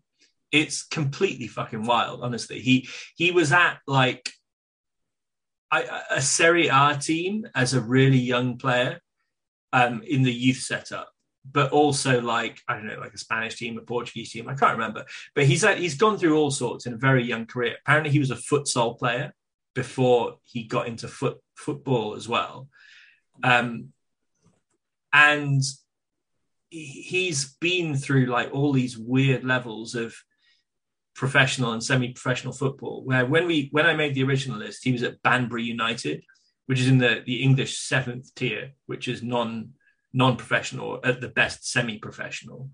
Um, but he's recently been signed by Peterborough United, uh, who are in the Championship. Uh, but he's not in their first team squad. I think he's in their under 23 squad. But basically, I think there's a potentially like championship level player there. And he's part Malaysian, which is the key. he's part Malaysian. Um, and I think he's been through stages in his career, probably still at a stage in his career where he's not a professional footballer. He, he hasn't played any real professional football. Um, but there's so much potential there. Must have a lot of technical ability. Um, and if you're interested in a player like that, you can make your intentions known. And, and at some point, maybe if it doesn't work out for him at Peterborough, or he steps down a level and it doesn't work out there, maybe maybe this is a signing you'd want to make. Well, he's he's one of those guys. We we talked about this the other day a little bit. He needs to decide: is he a futsal player or is he a footballer? Because come and join Port Futsal FC. yeah, like I, I've played with guys where in training in the small sided games they were incredible, put them out in a full size pitch, and they were they were the shits. So it's it's that tricky one. Is he one of those guys where he's good at those small sided games, and then you put him on a full size pitch and he's eh, or is he someone that just needs that time to work out his role on on a football pitch because making mistakes on a football pitch is different to making mistakes on a futsal field because the rap, how quickly the ball's turned over and all that kind of thing. It's two different games, obviously, but it's complete two complete different styles of play as well. He's a funny one because he's got there's a lot out there about him on online on and on social media as well. He seems to have kind of drummed up an interesting level of I don't know a, a level of interest about him which you wouldn't expect for a player who's never who's not a professional footballer yet and who's had a kind of weird career path. So I don't know. He's kind of one works. of those YouTube players. There's there's those guys on YouTube that occasionally kind of end up in in gigs because of the cult following that they get online, and then the, the But, but clubs. maybe he's really good, right? Oh maybe, yeah, like- there's there's there's always that possibility, but yeah. you know how how old is he now? Oh, he's still very young. He's Um, twenty. Yeah, okay, he's twenty. Yeah, still, still you young. know, like he he should if when when you're 20, you should be kind of knocking on the door of the first team. Like I'm not I'm not saying every 20 year old is going to break into a first team and play play regularly, but that's kind of the time where the club you're playing for will kind of go, oh, we're going to give you a game or two in the cup. Like they'll Right. they'll kind of work out, are you a part of their future, or are they going to look to move you on soon? And so that's he's in that catch 22 where he's come from non-league, he's got some pretty big clubs in Italy on his CV. Like, is he up to it? That's that's the question that we've all got. And if you're taking a punt on someone, and an ASEAN player is a player you can take a punt on because Yeah. it has no effect on your squad registration rules whatsoever. If if they're the drizzling shits, it does not affect you at all. And I think I wrote at the time that I mean I, he may have even been 17 or at least 18 when I wrote it. I was like, you can't sign the guy then anyway, um, but you can bring him over on a trial and say, well, you want to come and train here for a month? We'll have a look at you. We'll see how you get on. It'll be a good experience for you, and you know th- that would have been an interesting thing to do a couple of years ago. Yeah, why not? Yeah. Well, he's still at that age where they could do it. yeah, yeah, that's true. Um, yeah, so that's that's an interesting potential future name we could see popping up. Let's let's wait and see what happens. Um, and then okay, so we're we're on to the wingers next, and there are some really big, really small, and really funny names in this five. I like this uh, this selection of players we've got coming up, and the first one is particularly interesting because he's one that at the time I wrote this, I I knew that it was impossible um, that we we couldn't sign him, and I didn't think it was going to be possible that we would sign him. Um, for the rest of his career. And it's just turned out that he has got Laotian citizenship, which is not something that happens all the time. Um, arguably, is that true? Yeah, I think arguably he's the best player on this list at the peak of his career. Um, he was a French top tier player. There's one player that might come in later that Yeah. was added to the list after the fact. Ah, And right. You know who I'm talking about. Yeah, yeah, yeah. In But- terms of the list, most definitely, yeah. But I think Billy Billy Kekio Pomphone. Billy Be- yeah, that no, not not going to try that again. Let's call him. Um, what's his nickname? He's got a good nickname, doesn't he? Um, oh, I've forgotten it. Um, he's got the the bullet the bullet from Lao or something. I don't know. Anyway, um, very very good player who has been in the the higher echelons of French football um, for many many years. Um, he is half Laotian. He hasn't played for Lao until just now, this AFF Suzuki Cup tournament. He played his first uh, games for Lao here, which makes him, as far as I'm aware, available for this. Um, if he's got a Laotian passport, then he, he's locked in now. he's fair game. And Yeah. this is one that I know. I mean, I've, I've spoken to people who have said that he is on the radar, like uh, from an agent's perspective, not from a club's perspective, that there have been agents trying to get this stuff to happen um, for a while. Um, and now, so so when I first made the list, he was playing in the French third tier, and it seemed like he was struggling because I believe he'd had a big injury. Um, now he's back up to the the French second tier, so maybe he's recovered to an extent, and he, I think he's playing not as a member of the starting eleven, but playing regularly off the bench for Dunkirk, who are in the second tier, which is still a good level, but he's not playing regularly. You know, maybe maybe this is a move that could happen at some point soon, and if it could, oh, he would just be fantastic, wouldn't he? Yeah. It it all comes down to who which Thai league club needs a striker. All of them, you know. Which of them? would- Everyone. would- yeah. and he can play so- wide as well. Yeah, and he's also got a bit of size about him, hasn't he? yeah. Yeah. So you know, he, he, he ticks all the boxes. You'd be mad not to give it. And and like I said, an ASEAN signing has no implications whatsoever on your registration rules. So why would if you've got the money to throw it and it has no repercussions on your financial status as a club, why wouldn't you go for it? Yeah, this is one where I struggle to understand. He's still only 31. Um, maybe he has had those injuries, but it's one I struggle to understand why this hasn't It's getting into that Patino kind of territory almost, though, in the sense that he's But he, but he's- he's been playing at a high level all this time. That's the difference. it's still that that risk though at, at 31 you know Yeah, no, that's. I'm, I'm, I'm not i'm not saying he's old or by any means but there's always that risk of they're going to fall off the edge of the And there, there is also a risk of. I mean, when you see the kind of player that he is, he's a power, a quick, powerful player. yeah And what happens when that player stops being quick?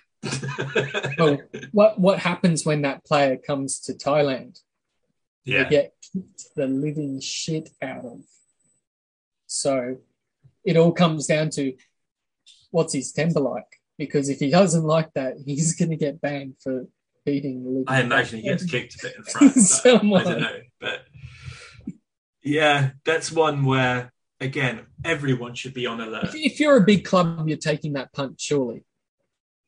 So the likes of the likes of Buriram, the likes of Bangkok Glass, Bangkok United, us, they're the clubs with the budgets. You'd imagine that why wouldn't they be looking at that? Yeah.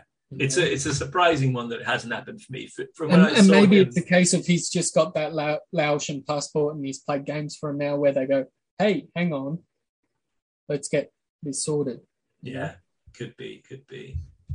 And the next name on the list, we've got a few big names coming up. Um, is one that was mentioned earlier on, Stefano Lilipaly, who, uh, from what I from what I've seen of him, is a fantastically gifted, technically excellent player who's been playing in Indonesia for a long time. Same club as when I wrote the original article, Bali United. I don't know if you know how he's been getting on. I haven't. I don't watch the Indonesian uh, first tier, Well, you, but I've always been impressed with him whenever I've seen him. the the thing with Indonesian football is if if you just watch the crowds, it's amazing. If you actually sit down and watch the football, it's not quite the same. You know, um, there's good players in Indonesia. There's also a lot of not so good players in Indonesia. Um, there's one that was playing for Rayong a while back that went to Indonesia, an English centre back. Um, just been released by his club in Indonesia. Um, yeah. So so yeah, you got to take there is definitely you've got to take the good with the bad there. Um, by all means, Lilipaly is a fantastic player. I think he's one of those guys where if he's in his comfort zone, he's going to be able to just cruise and give you those good performances. But if you take him out of his comfort zone, I don't think you're going to get the same level of performance from him. there seems to have been a drop off in recent years here since I since I um, wrote the original article. I mean, I'm looking at recent performances for him in this is just from Wikipedia, but in the last two seasons, he's only scored one goal. Oh, That's Christ. surprising.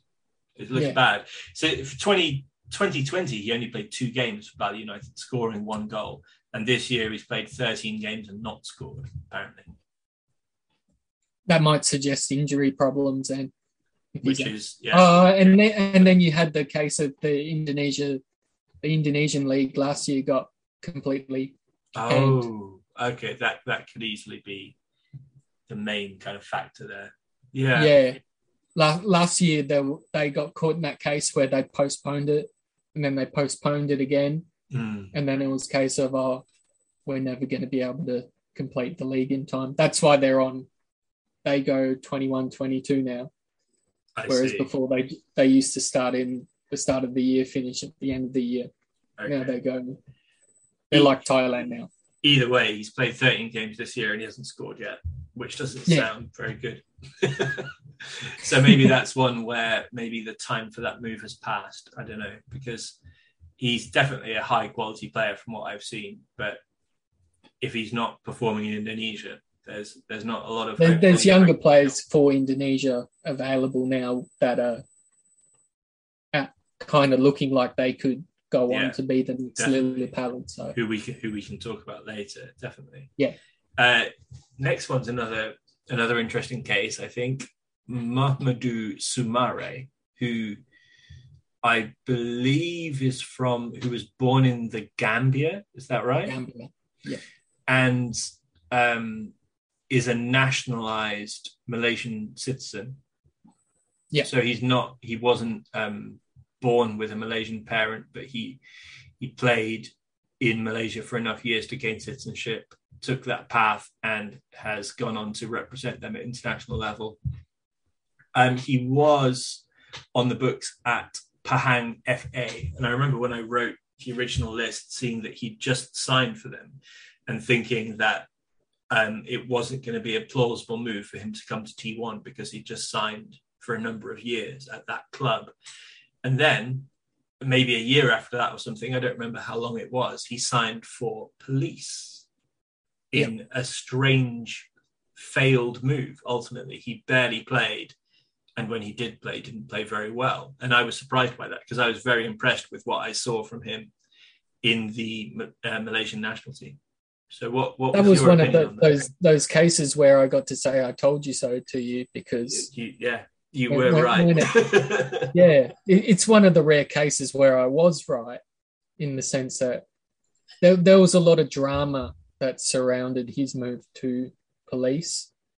And I think that kind of carried on for a while before it was all resolved. But I don't think he's the kind of player where it was ever going to work out.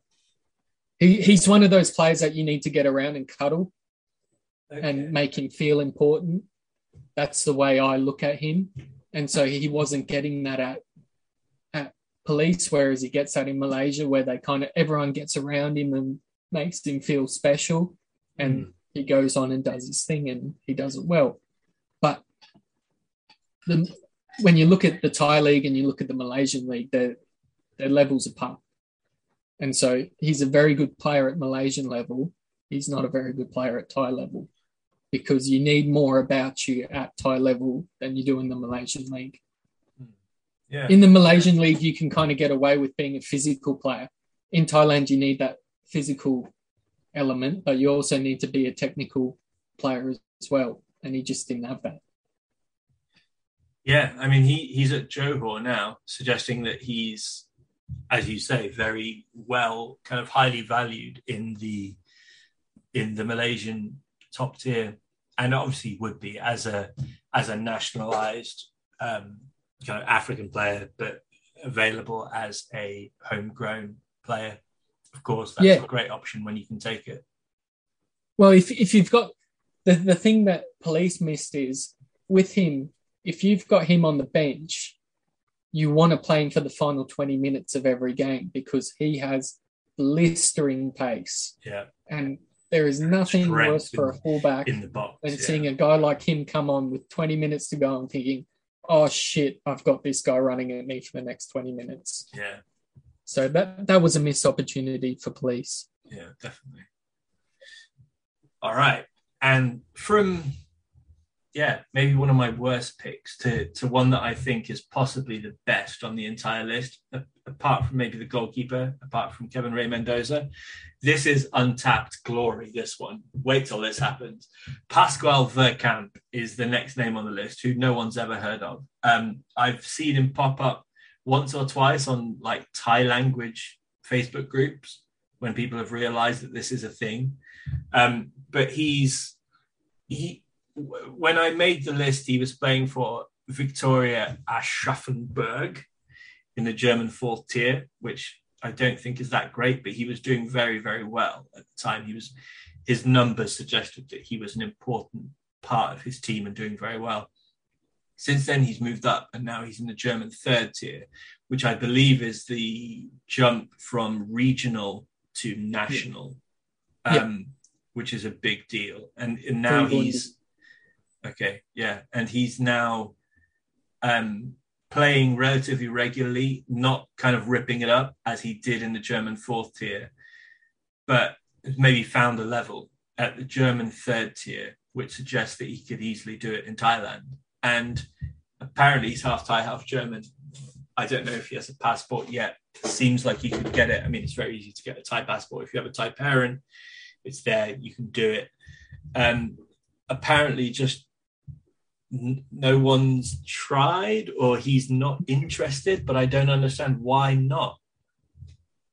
Well, you, you, would imagine that your earning potential in, if, if you're a, a solid European player with a Thai passport, I'd imagine your earning potential in T1 is better than your earning potential in the third league of Germany. Yeah. That, that's just my assumption. Miles I don't know different, surely. Surely. Yeah. so it, if if they're not making that call, what are they doing? You know? And and that that comes down to the FA. It's the FA's job to reach out to the half Thai players to say, hey, are you available? Like that's if they're eligible for Thailand and they're not declared to Thailand, your job is to reach out and see what their position is. Because yeah. I'd, I'd imagine I'd imagine he's never going to play for Germany. Of course not. but there's a, there's a, a relatively, I'd imagine there's a, a, a much a much better chance of him playing for Thailand. So, yeah, this is one that I don't understand why it's still out there. Why why this hasn't happened, or at least why it isn't talked about more. Like the the Nicholas Mickelson one just came up, and I was surprised that didn't come up for so long. But it was more out there than this. Pascal Verkamp, it seems like such a sensible approach for everyone to be making, like you say, from the FA down to clubs, and for him as a professional why is this not happening? Come on, people, get your act together. If I and there's, agent, it, there's agents from Germany with good ties in Thailand. Yeah, so, and I, I, know I know what you're talking about, and um, the question has been asked. I don't know if it was ever answered. I, I genuinely don't know, but yeah, um, there, yeah, people are aware of the situation, and I don't know why nothing's happened. Just wait for it; it'll happen one day at least it should. It'll happen in 10 years when it's too late. Yeah. And we can all link this article. yeah. Yeah. So the, the last one on the list was I don't want to say a throwaway choice, but there I was uh, I was struggling for options at the point where I uh, where I added Christian Rontini, who was um, in the Italian fourth tier, which um, for Sangiovannese. Again, I think we can put him in the kind of basket of not quite a professional footballer when we wrote this. Um, but since then, he has joined the Azkals development team. He got picked for the Philippines and was in a couple of squads and eventually joined the Azkals development team, which is the basically the Philippines league's um, under 23 players. Yeah. Uh, yeah.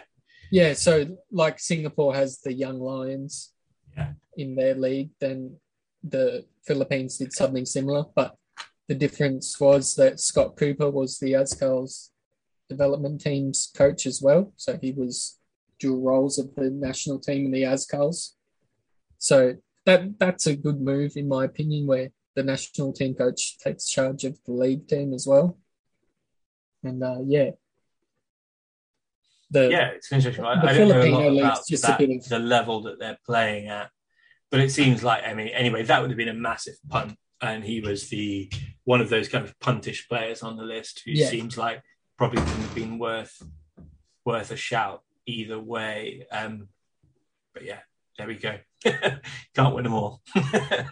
yeah, and on, onto the strikers, there are some even more wild punts on the on the strikers side, and uh, the first one is an extremely kind of proven player, uh, Ilya Spasojevic. That's a, a, hard name to say, but I think it might be the best I've pronounced anything today. That's just, yeah, because it sounds more European. Uh, but Spasojevic has got a sensational record throughout his years in Indonesia, just scores goals all the time. Um, yeah. But I think maybe his the time for his move to Thailand has passed now. There was a while yeah. where it was rumored. Was it to Muangthong that, that his Yeah, I think so. So, so he had that he, he had that period where he went from Indonesia to Malaysia and back to Indonesia. And I think a little after that he got his passport. And then it was a case of is he going to make the move to to Thailand? I think I think both Muangthong and Ram were mentioned, but I think he made the sensible decision to remain in Indonesia, where he just continued to do his thing. He was wildly successful at that level, so why not? Why not keep on doing what you're doing? Yeah, exactly. Yeah, so well done to him.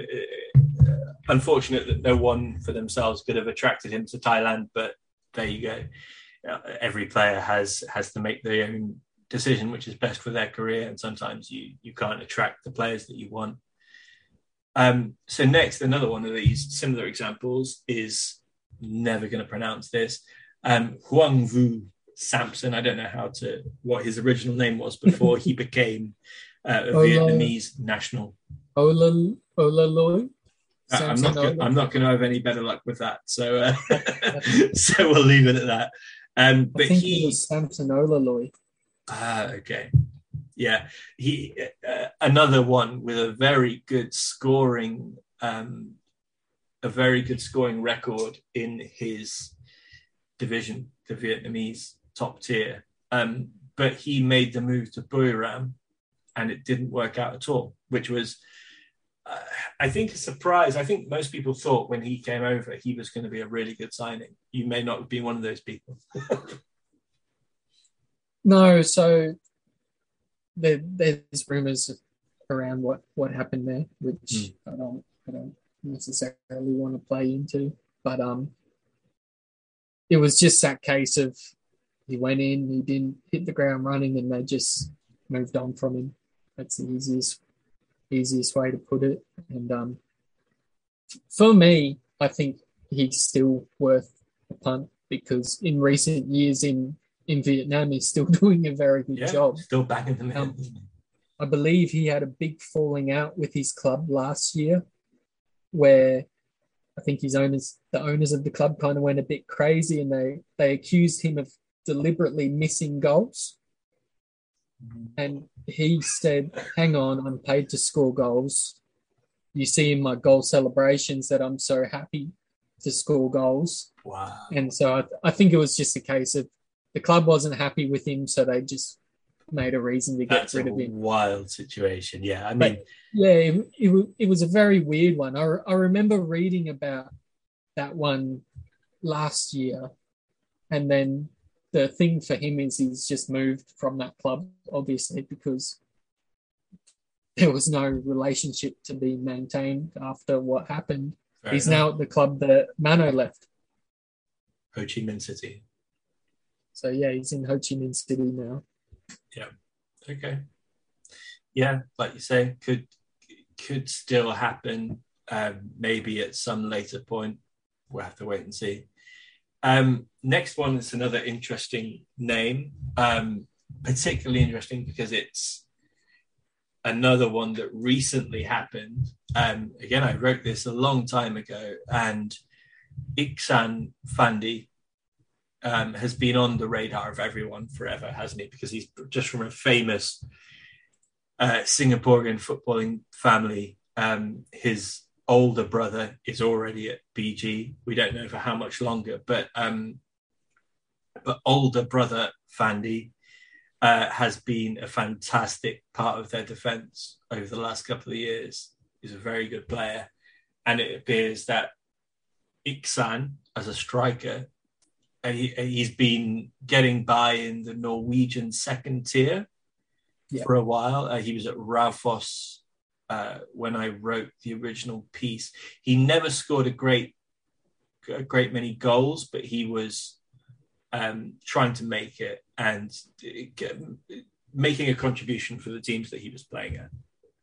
Yeah, and I think the the team that he just left, I think they got promoted Okay. to the top tier of Norway for some reason. Okay. Well, that's an achievement. Um, he certainly seems to have uh, been able to contribute at that level, and he was he was uh, used consistently as a squad player, um, whether or not he was starting every game. Um, he has just been signed by BG Pathum, uh, as of the latest news, and that would appear to be a very shrewd signing. Right? It seems like he's going to have a lot more to offer than most It's a clever high sign. strikers. Yeah. It, it's a clever one in the sense that there's rumors of Irfan being wanted by Korean clubs. Well, they've just signed his brother. Why would you want to leave Bangkok now? Because you're That's quite a with your brother. cynical way to look at it. That you'd want to It, sign. it- it is a cynical way, but it's, it's it's also a clever way to kind of keep a player happy at your club. That's true. But it's it's also a case of is he even going to play for Bangkok Glass? Um, I would I would suggest, and I could be completely off the mark. I think he will end up at Rajpracha. Ooh, that's brutal. I don't think that'll happen. No, so so Rajpracha need to survive the drop from T two. They've got an ASEAN spot available. Mm. Why wouldn't you move Ikhsan down there and see if he can adjust to Thai football? Yeah, I mean, there's there's there's value in in that sense, but BG first, man. I mean, he's I can't been- I can't see I can't see him playing for BG and T one. isn't he better than all of their other f- forwards though, besides Teerasil and Diogo? I'd ha- you're going to get very angry at me. I'd have Chenrop. Ah, That- that's well, just I mean, because I but, know- but I haven't I- I- seen much of Ikhsan. I, I so- know Chenrop as as a player in Thai league, and I know what I'm going to get from him. I don't know Yeah. what I'm going to get from Nixon. So That's true. That's true. But so so that's that's that's the only reason why I think he'll end up at Rajpracha is just because a it's a way to keep him in Bangkok living with his brother because they play out of the same stadium. And yeah, you know that- what? Then i- if they re- if they really want to keep Rajpracha up, send Chenrop over there. He's a known quantity. Use that. if they want to keep Rajpracha up, send us back after Bordy, please. oh dear! Excellent. All right, so we are we're nearing the end of this uh, uh, this exploration of uh, half ASEAN footballers. We've got two names left, and they're both relatively minor names. Well, extremely minor names, actually.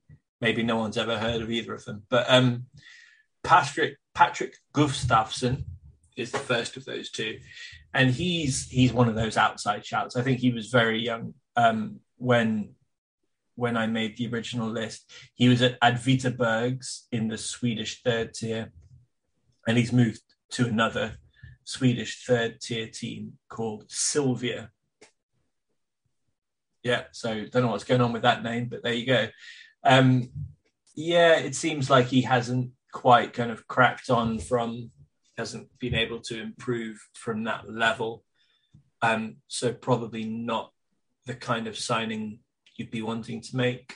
I don't know, maybe in the future, but um, yeah, that's not one that particularly interests me. Sammy slot signing.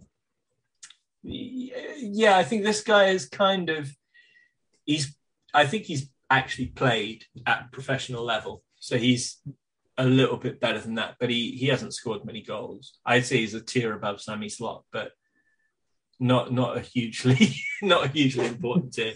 And the last one on the list is a little more interesting because he has uh, a brother who's played in T1.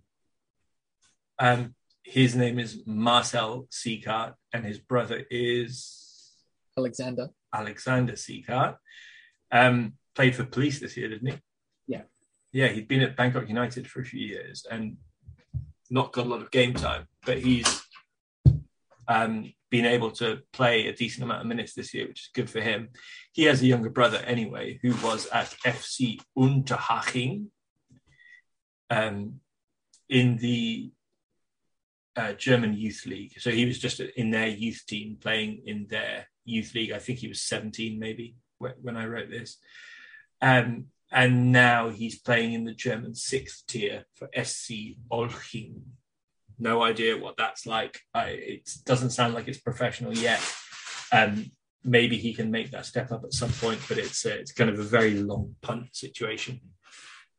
Yeah, I can't I can't imagine that the German sixth tier is anything to uh, write home. Scored about. a fair amount of goals in in the team he's been at, but it's one of those where who knows what the level's like. Um, yeah, he's been at some decent clubs throughout his youth career, but you've got to convert that into into being a professional footballer, and it would seem he hasn't managed to do that yet. So wait and see. Well, he's, he'd be fortunate in the sense that he's got a Thai passport, so he's yeah. worth taking a punt on in that so, regard. Yeah, I mean, it's he may get that opportunity at some point. I yeah. wouldn't be looking at it as a as a kind of top T1 team. It's no. not something I'd be interested in, but it could be for someone. Yeah, yeah, not you. You'd be looking at the next two to three years with him, and yeah. for a lot of T1 clubs, they're not even looking at the next twelve months.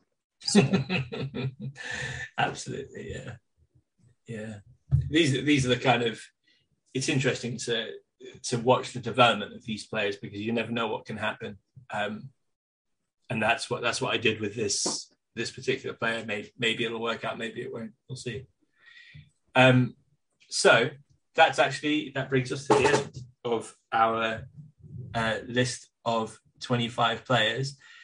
Um, yeah, there's so many kind of potential. There's so much potential there. So many missed opportunities. So many things that could have gone wrong. Also things that could have gone really, really well.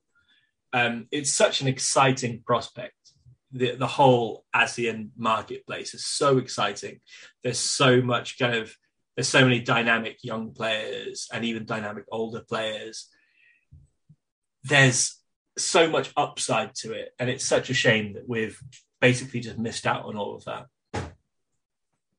Yeah, you've got to you've got to look at it from from both sides of the picture. I think um, we could we could have done better, but maybe the club saying that they believe that the Thai options they have are better than what they could attract. Um, that, that's a reasonable perspective, I suppose. But again, you, you're looking at who who you can bring in, who you can't, and um, yeah, you you know my position on the rules, so of course, of course, yeah. Um, it's a so I, one. So I think what, what we're going to do for the remainder of this podcast is we're going to talk about because we've already talked about the the players that we know that we've gone through. Since I wrote that piece, obviously, loads and loads of other players have emerged and become interesting options that could be signed in the Thai league. Essentially, if I were to write the list today, there are loads of other players that would come into consideration and we're going to talk about a few of those um, before we wrap up this podcast. And the first name I wrote down, I know it's a it's a Thai player, so yeah, kind of allowed within the rules, but he's a he's a big kind of person of interest at the moment, and this is Thanawat Suengchitthawon, who is who is on the books at Leicester. Um, he is in the under 23 team at Leicester, um, playing relatively regularly for them, I believe. I think he plays in most of their under, under 23 outings. Um, and he's been playing for the Thai national team in the Suzuki Cup. And I think he's done pretty well. He's a, yeah. like a technically pretty gifted player. Although, if we're to, to, to kind of couch that, he's not yet a professional footballer as well. So so it's an no. interesting situation with him because he's he hasn't yet played in the first team of any of the Anyway, uh, European clubs that he's been on the books at. yeah, so it's it's that that tricky one. He, he's got more senior minutes for Thailand than he has at club level ever. Mm. Even so, I think I think you got to enjoy what you see for him for Thailand without getting too excited. And I think that's what a lot of people at the moment are guilty of, where they see him for Thailand and they just think, oh, this guy's incredible. Well, no, he he's good for Thailand at Suzuki Cup level, but how's he going to go in a game against someone that's actually got a bit about him? You know, how's he going to go against if you play Korea tomorrow or if you play Japan or Australia? Is he going to be able to handle it? And Yeah, that's he, he that's needs club really- football. Yeah, that's, So- that's a really good point. And um, I think, I mean, when he started playing for the under 23s in the the under 23s tournament, I was quite, um, I was not as impressed by him as I wanted to be. I thought he would do better in those games and be more influential. Um, and then when he played for the national for the full team, I thought he kind of looked more at home a little bit, and he just. But the system suit him and the opposition him, as you're saying. Against a really tough team, it it would have been a massive baptism of fire for him. And against weaker opposition, he kind of was able to get really comfortable and um and he, he was just able to play keep ball a lot and he it, technically he's very good. He can strike the ball very, very well. Yeah. Um, he can shoot very well. He's got a nice long pass on him. He's got those good technical attributes, which um, which could mean that he'll be really good in the future. And we don't Well, quite know yet. It's it would be a risky signing to bring him to T1 now, and it. The question is, what what's good for him, and is he going to make it in the European game? That's the big question. He's not. Could he? I- I- what I- level know I could he sound- make it at? I- I, I know I know I sound very negative and all of that, realistically at his age you need to be playing first team football. So if he's And not what going to play level would he have to go to to do that? Let's say not just. uh, I, what I talked to someone. I, talk, I was talking with someone today about him, and I said, realistically, I can see him at Buriram in the not too distant future, and then I can see him working towards a move to Japan or Korea. That's that's where I see him. I Yeah. don't see him as a Thai league player, but I don't see him as a European player either.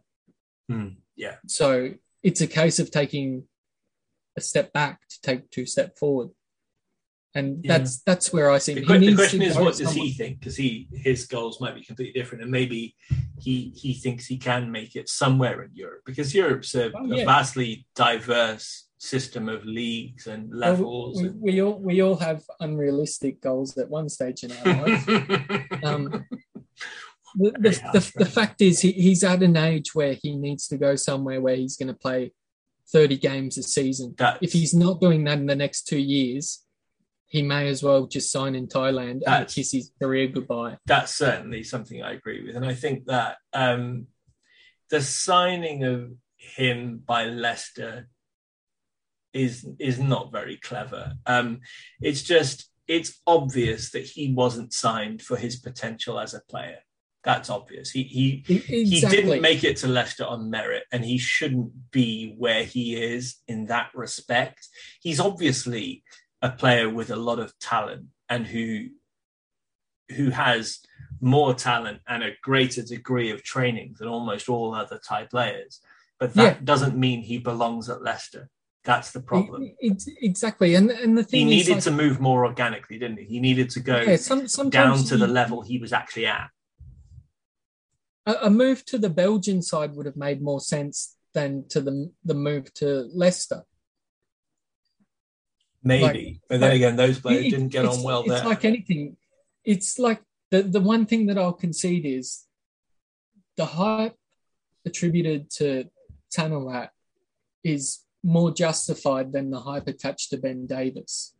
yeah, That- yeah, that's that's what I'll that. concede because Ben Davis is in League One or League Two with Oxford. I'm not sure what league they're in, but he's not there on merit either. No, no. So Same situation, but as you say, at a lower level. yeah, and and so like I think Thanawat will go on to become a good player. I just don't think it's at the the level that some people are predicting at the moment. I think he needs to just come back, play 50 to 100 league games somewhere, Yeah. and then kind of push on. He's defined from- his from there. He needs to find Yeah. where he can where he can contribute uh, properly to a professional Yeah. football team, and then see where he goes from there. Yeah, because there's there's enough about him to be a very solid professional footballer. So he seems he seems to be quite kind of tactically adept. He seems to be quite aware of what's going around him on the football pitch. He can strike a ball well. There's there's a lot to like there, but he need yeah he needs to prove it. He needs to prove it at a higher level. yeah, and like the the likes of Chanatip and Theerathon and all of them lads is they played a lot of football games before they got their big breaks and moves. You know, and those moves don't just happen. You've got to you've either got to have a brilliant agent or you've got to have a good body of work.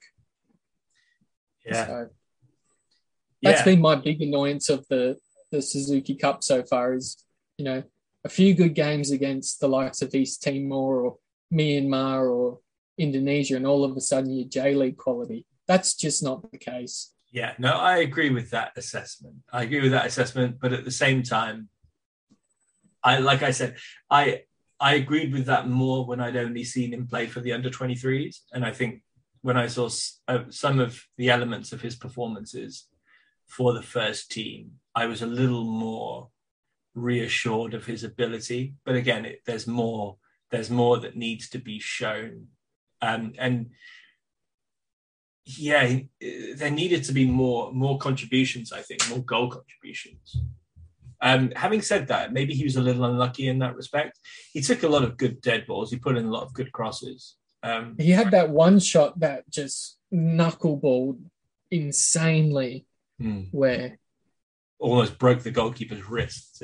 Yeah, it was just an absolute thunder bastard of a shot. So yeah, he's got that in his locker, which is which is nice. yeah, there's So potential there, but we just need to not get too yeah, excited. we need we about need to see what happens. We need to wait and see, don't we? Um, so the next one is another wait and see player. I think almost all of them are that we're going to talk about um, for the remainder of this. Uh, Elkan Baggott is very widely talked about at the moment because he's very very tall and uh, and playing in the the English football pyramid quite highly compared to Yeah. most Asian players. So he's at Ipswich, as you know. Yeah, League One. League One, yeah. And is he playing or is he still? No, I think I think he's kind of in and around the squad, but not quite Hmm. in the mix Okay. just yet. But he's massive, right? He's six foot four, six foot five, something like that.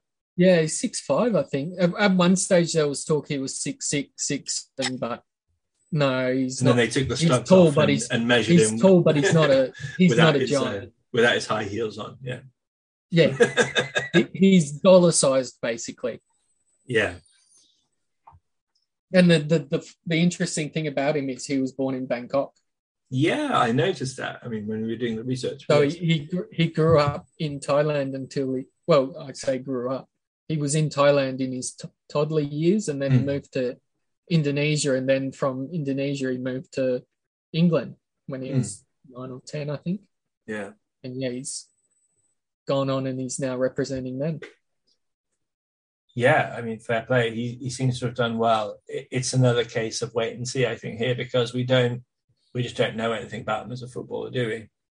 Well, there was a thing today saying that there's a Japanese club that's looking at getting him, so maybe they're kind of going because they've got ASEAN rule there too. So Yeah. maybe they're going, oh, all right, we'll we'll grab him and see what happens, and if it doesn't work out, it doesn't work out. But That's an interesting situation for him in terms of what does he, which direction was he does he want to go?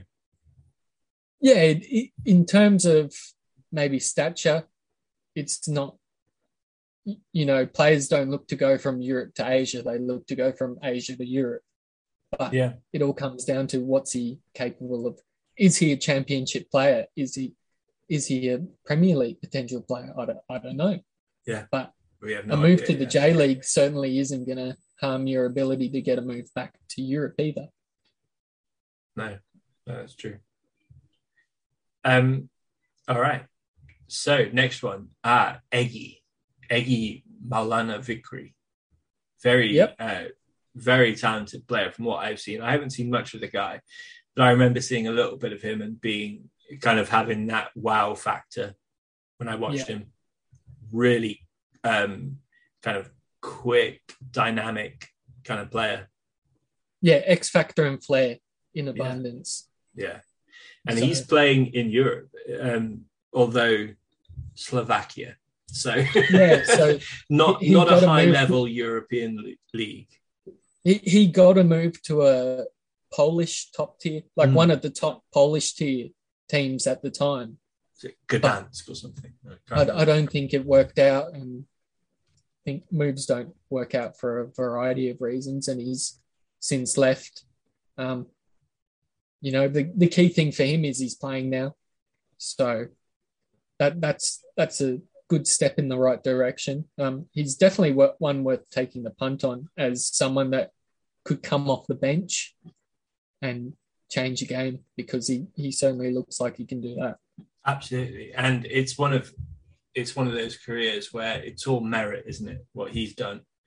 He's he's not been signed by someone owned by uh, Indonesian um, Yeah, exactly. billionaire. He's he's tried very very hard to to forge a career in Europe, and he's done it the hard way. And it might not be very pretty, um, but fair play to the guy. He's Yeah, making a way for himself.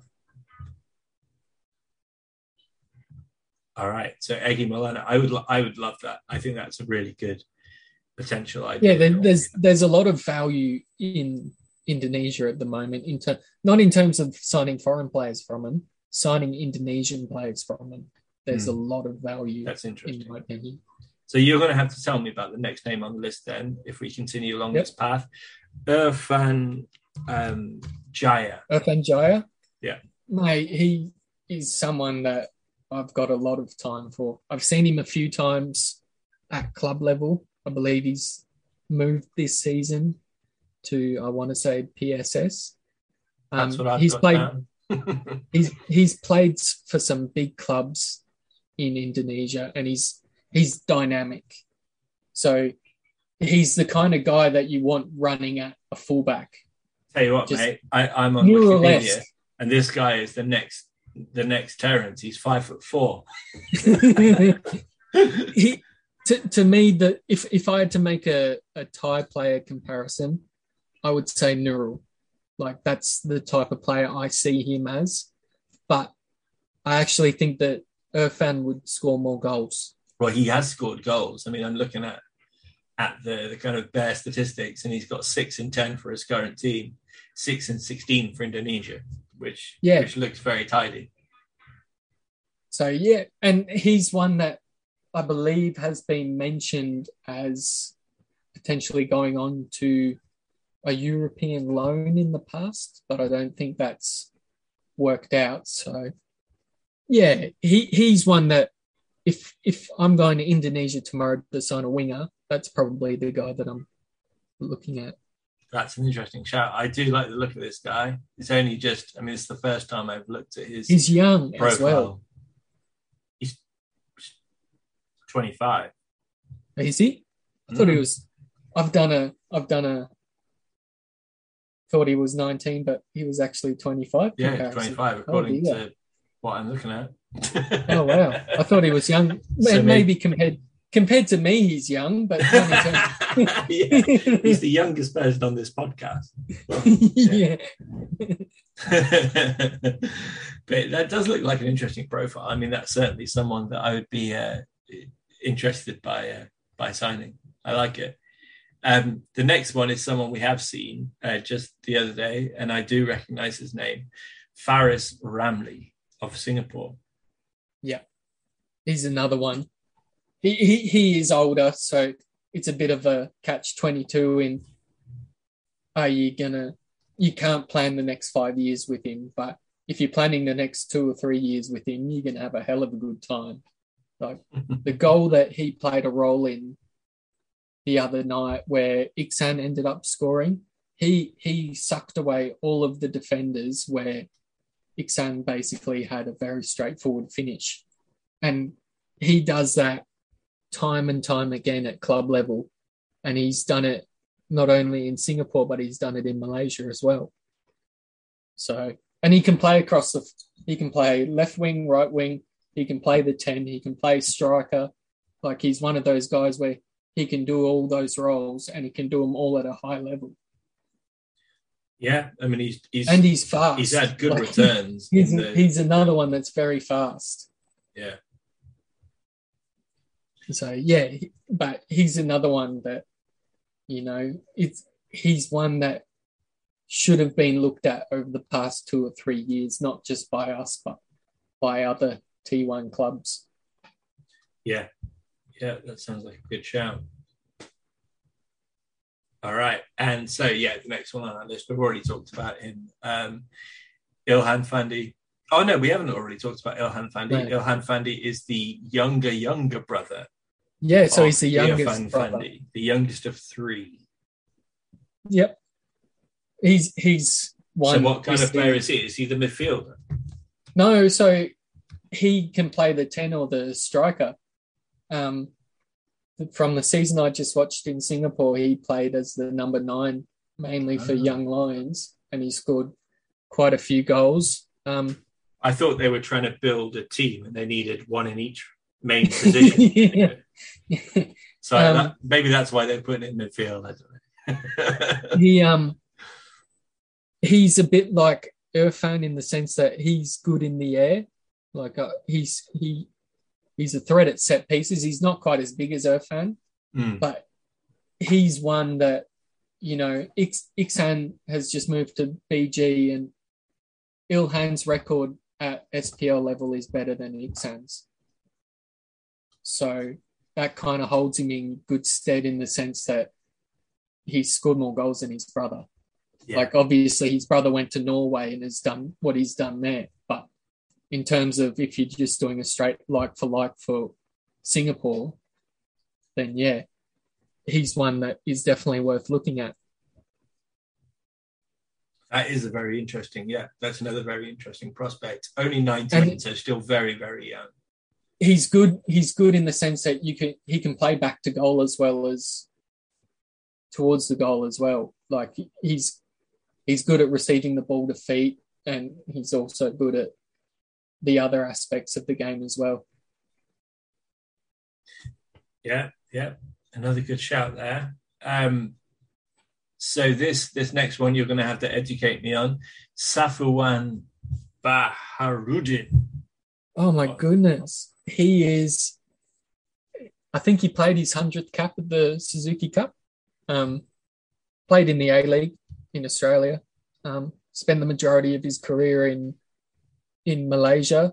Um, can play a host of roles: centre back, defensive mid, centre mid, attacking mid. Um, I've seen him play right back. Does it all at a very, good level. Um, I think he had a bit of injury issues, not this year, the year before. But yeah, he he's another one that has we've missed the boat on in terms of the Thai league. Like he, Yeah, he's one that really should have been brought in because he's been a top Super League import for a long time. And that's justified in the sense that he was signed as the AFC player before they even had an ASEAN rule in the Super League. So Yeah. clubs were deeming him better than players from the rest of the continent. yeah. it- that seems like a good shout. He's he's And certainly he's a bit he's a bit undersized as well, but you'd never notice because he's so aerially dominant. fair enough. It's a good shout. Sri Pahang sounds like it. Sounds like it should be a Southern Thai team, but of course it is Pahang FA before before Yeah. they changed their name. It's interesting. Um, Yeah, he's at he's at Selangor now. Mm, I think. yeah, that's Yeah. right. Yeah. And the uh, the last name on our list is a player who we both know, and I assume almost everyone knows. Um, again, put in the best of all the shifts, I think, against us in the uh, ACL. Stephan Schröck, Schrook, however it's pronounced, absolutely unbelievable player still. Um, Yeah. I think we said earlier that we were talking about who the highest level player was on Yeah. our that we were going to talk about today, and probably Schruck is the number one, isn't he? Yeah, played Bundesliga. There's- Yeah. No, no one comes close yeah, there's no competition Yeah. really, is there? Um, and he's still, it's incredible the level which he's maintained because he is still an absolute monster when he really wants to be.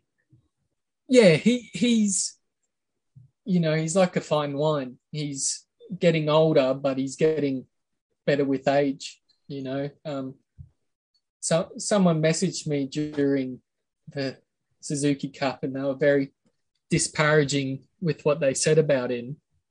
And then I went on and said my piece. But the guy the guy is jacked. Like he's mid 30s and he is ripped to the bone. Like he's in incredible shape. I can't there's no mobility issues with him. No, Um he's he's fantastic and he can play centrally, he can play wide. He, he's a no-brainer to at 35 years old, you would never guess he was 35 years old. no. And I think I can't remember if he was 32 or 33 when I made this list, but I I looked at, at um, I looked at his profile and I just thought, well, this the the time has probably passed for this move, so I'm not going to bother including him. Um, but in hindsight, no, that that was wrong. He's still, I mean, and look at what he did to us in in that game. He's still phenomenal, and you Yeah. would you would still sign him today, even years after, um, even years after that. He could make such a big contribution in the Thai league. He absolutely could. Well, with when Jim was saying before, like if we had to move on, go, then what would we we do, kind of thing. If if the ASEAN rule didn't exist, I would be very happy with moving go on and getting Schröck. Like he is, and like if go online and look at his social media, there's there's plenty of ego there and all of that kind of thing. But the, the key thing for him is he backs it up every Yeah. time on the pitch. He backs it up. He's he talks the talk and he walks the walk. So he is a monster. He would be incredible to get it. League level. but it must just be a case that he's not interested in it because he's, he's happy. obviously had the opportunity to make that move. There's no way that he hasn't been offered these contracts.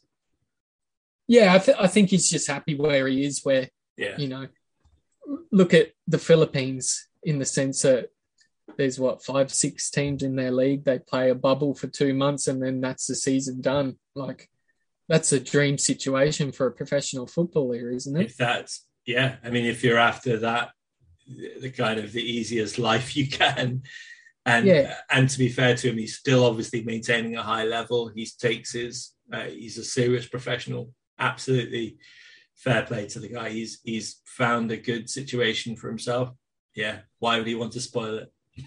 Yeah. And just to throw in one final player, because I know Jim would be devastated that he missed it. You could almost throw in the boy that played right that plays right back for Indonesia into the list of of players. Not not for his antics after the missed penalty, but because he's also a very good footballer.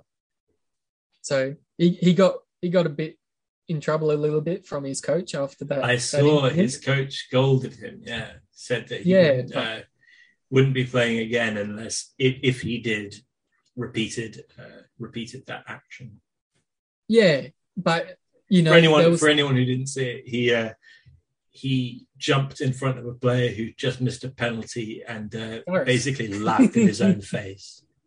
he, he jumped in front of Faris, who we just talked about before. Yeah, yeah, yeah, yeah. but um, Very his goal line save last night in the first leg of the final. You know, he stopped stopped further damage from from Thailand. So and and he just read he's playing at a good level already in K2 in Korea, but I'd imagine he'll make the next step in the not too distant future. Yeah, certainly an interesting prospect as well. Wow. So I think that brings to an end our epic discussion on ASEAN. That was an extremely comprehensive podcast. Um, yeah, I think we did well to get through all that. That's brilliant. Um, hopefully, we have uh, kind of made up for the last several years of doing absolutely nothing with this podcast. That's like four and a half hours that we've. Yeah, I think this is definitely going to be two podcasts. There's no way.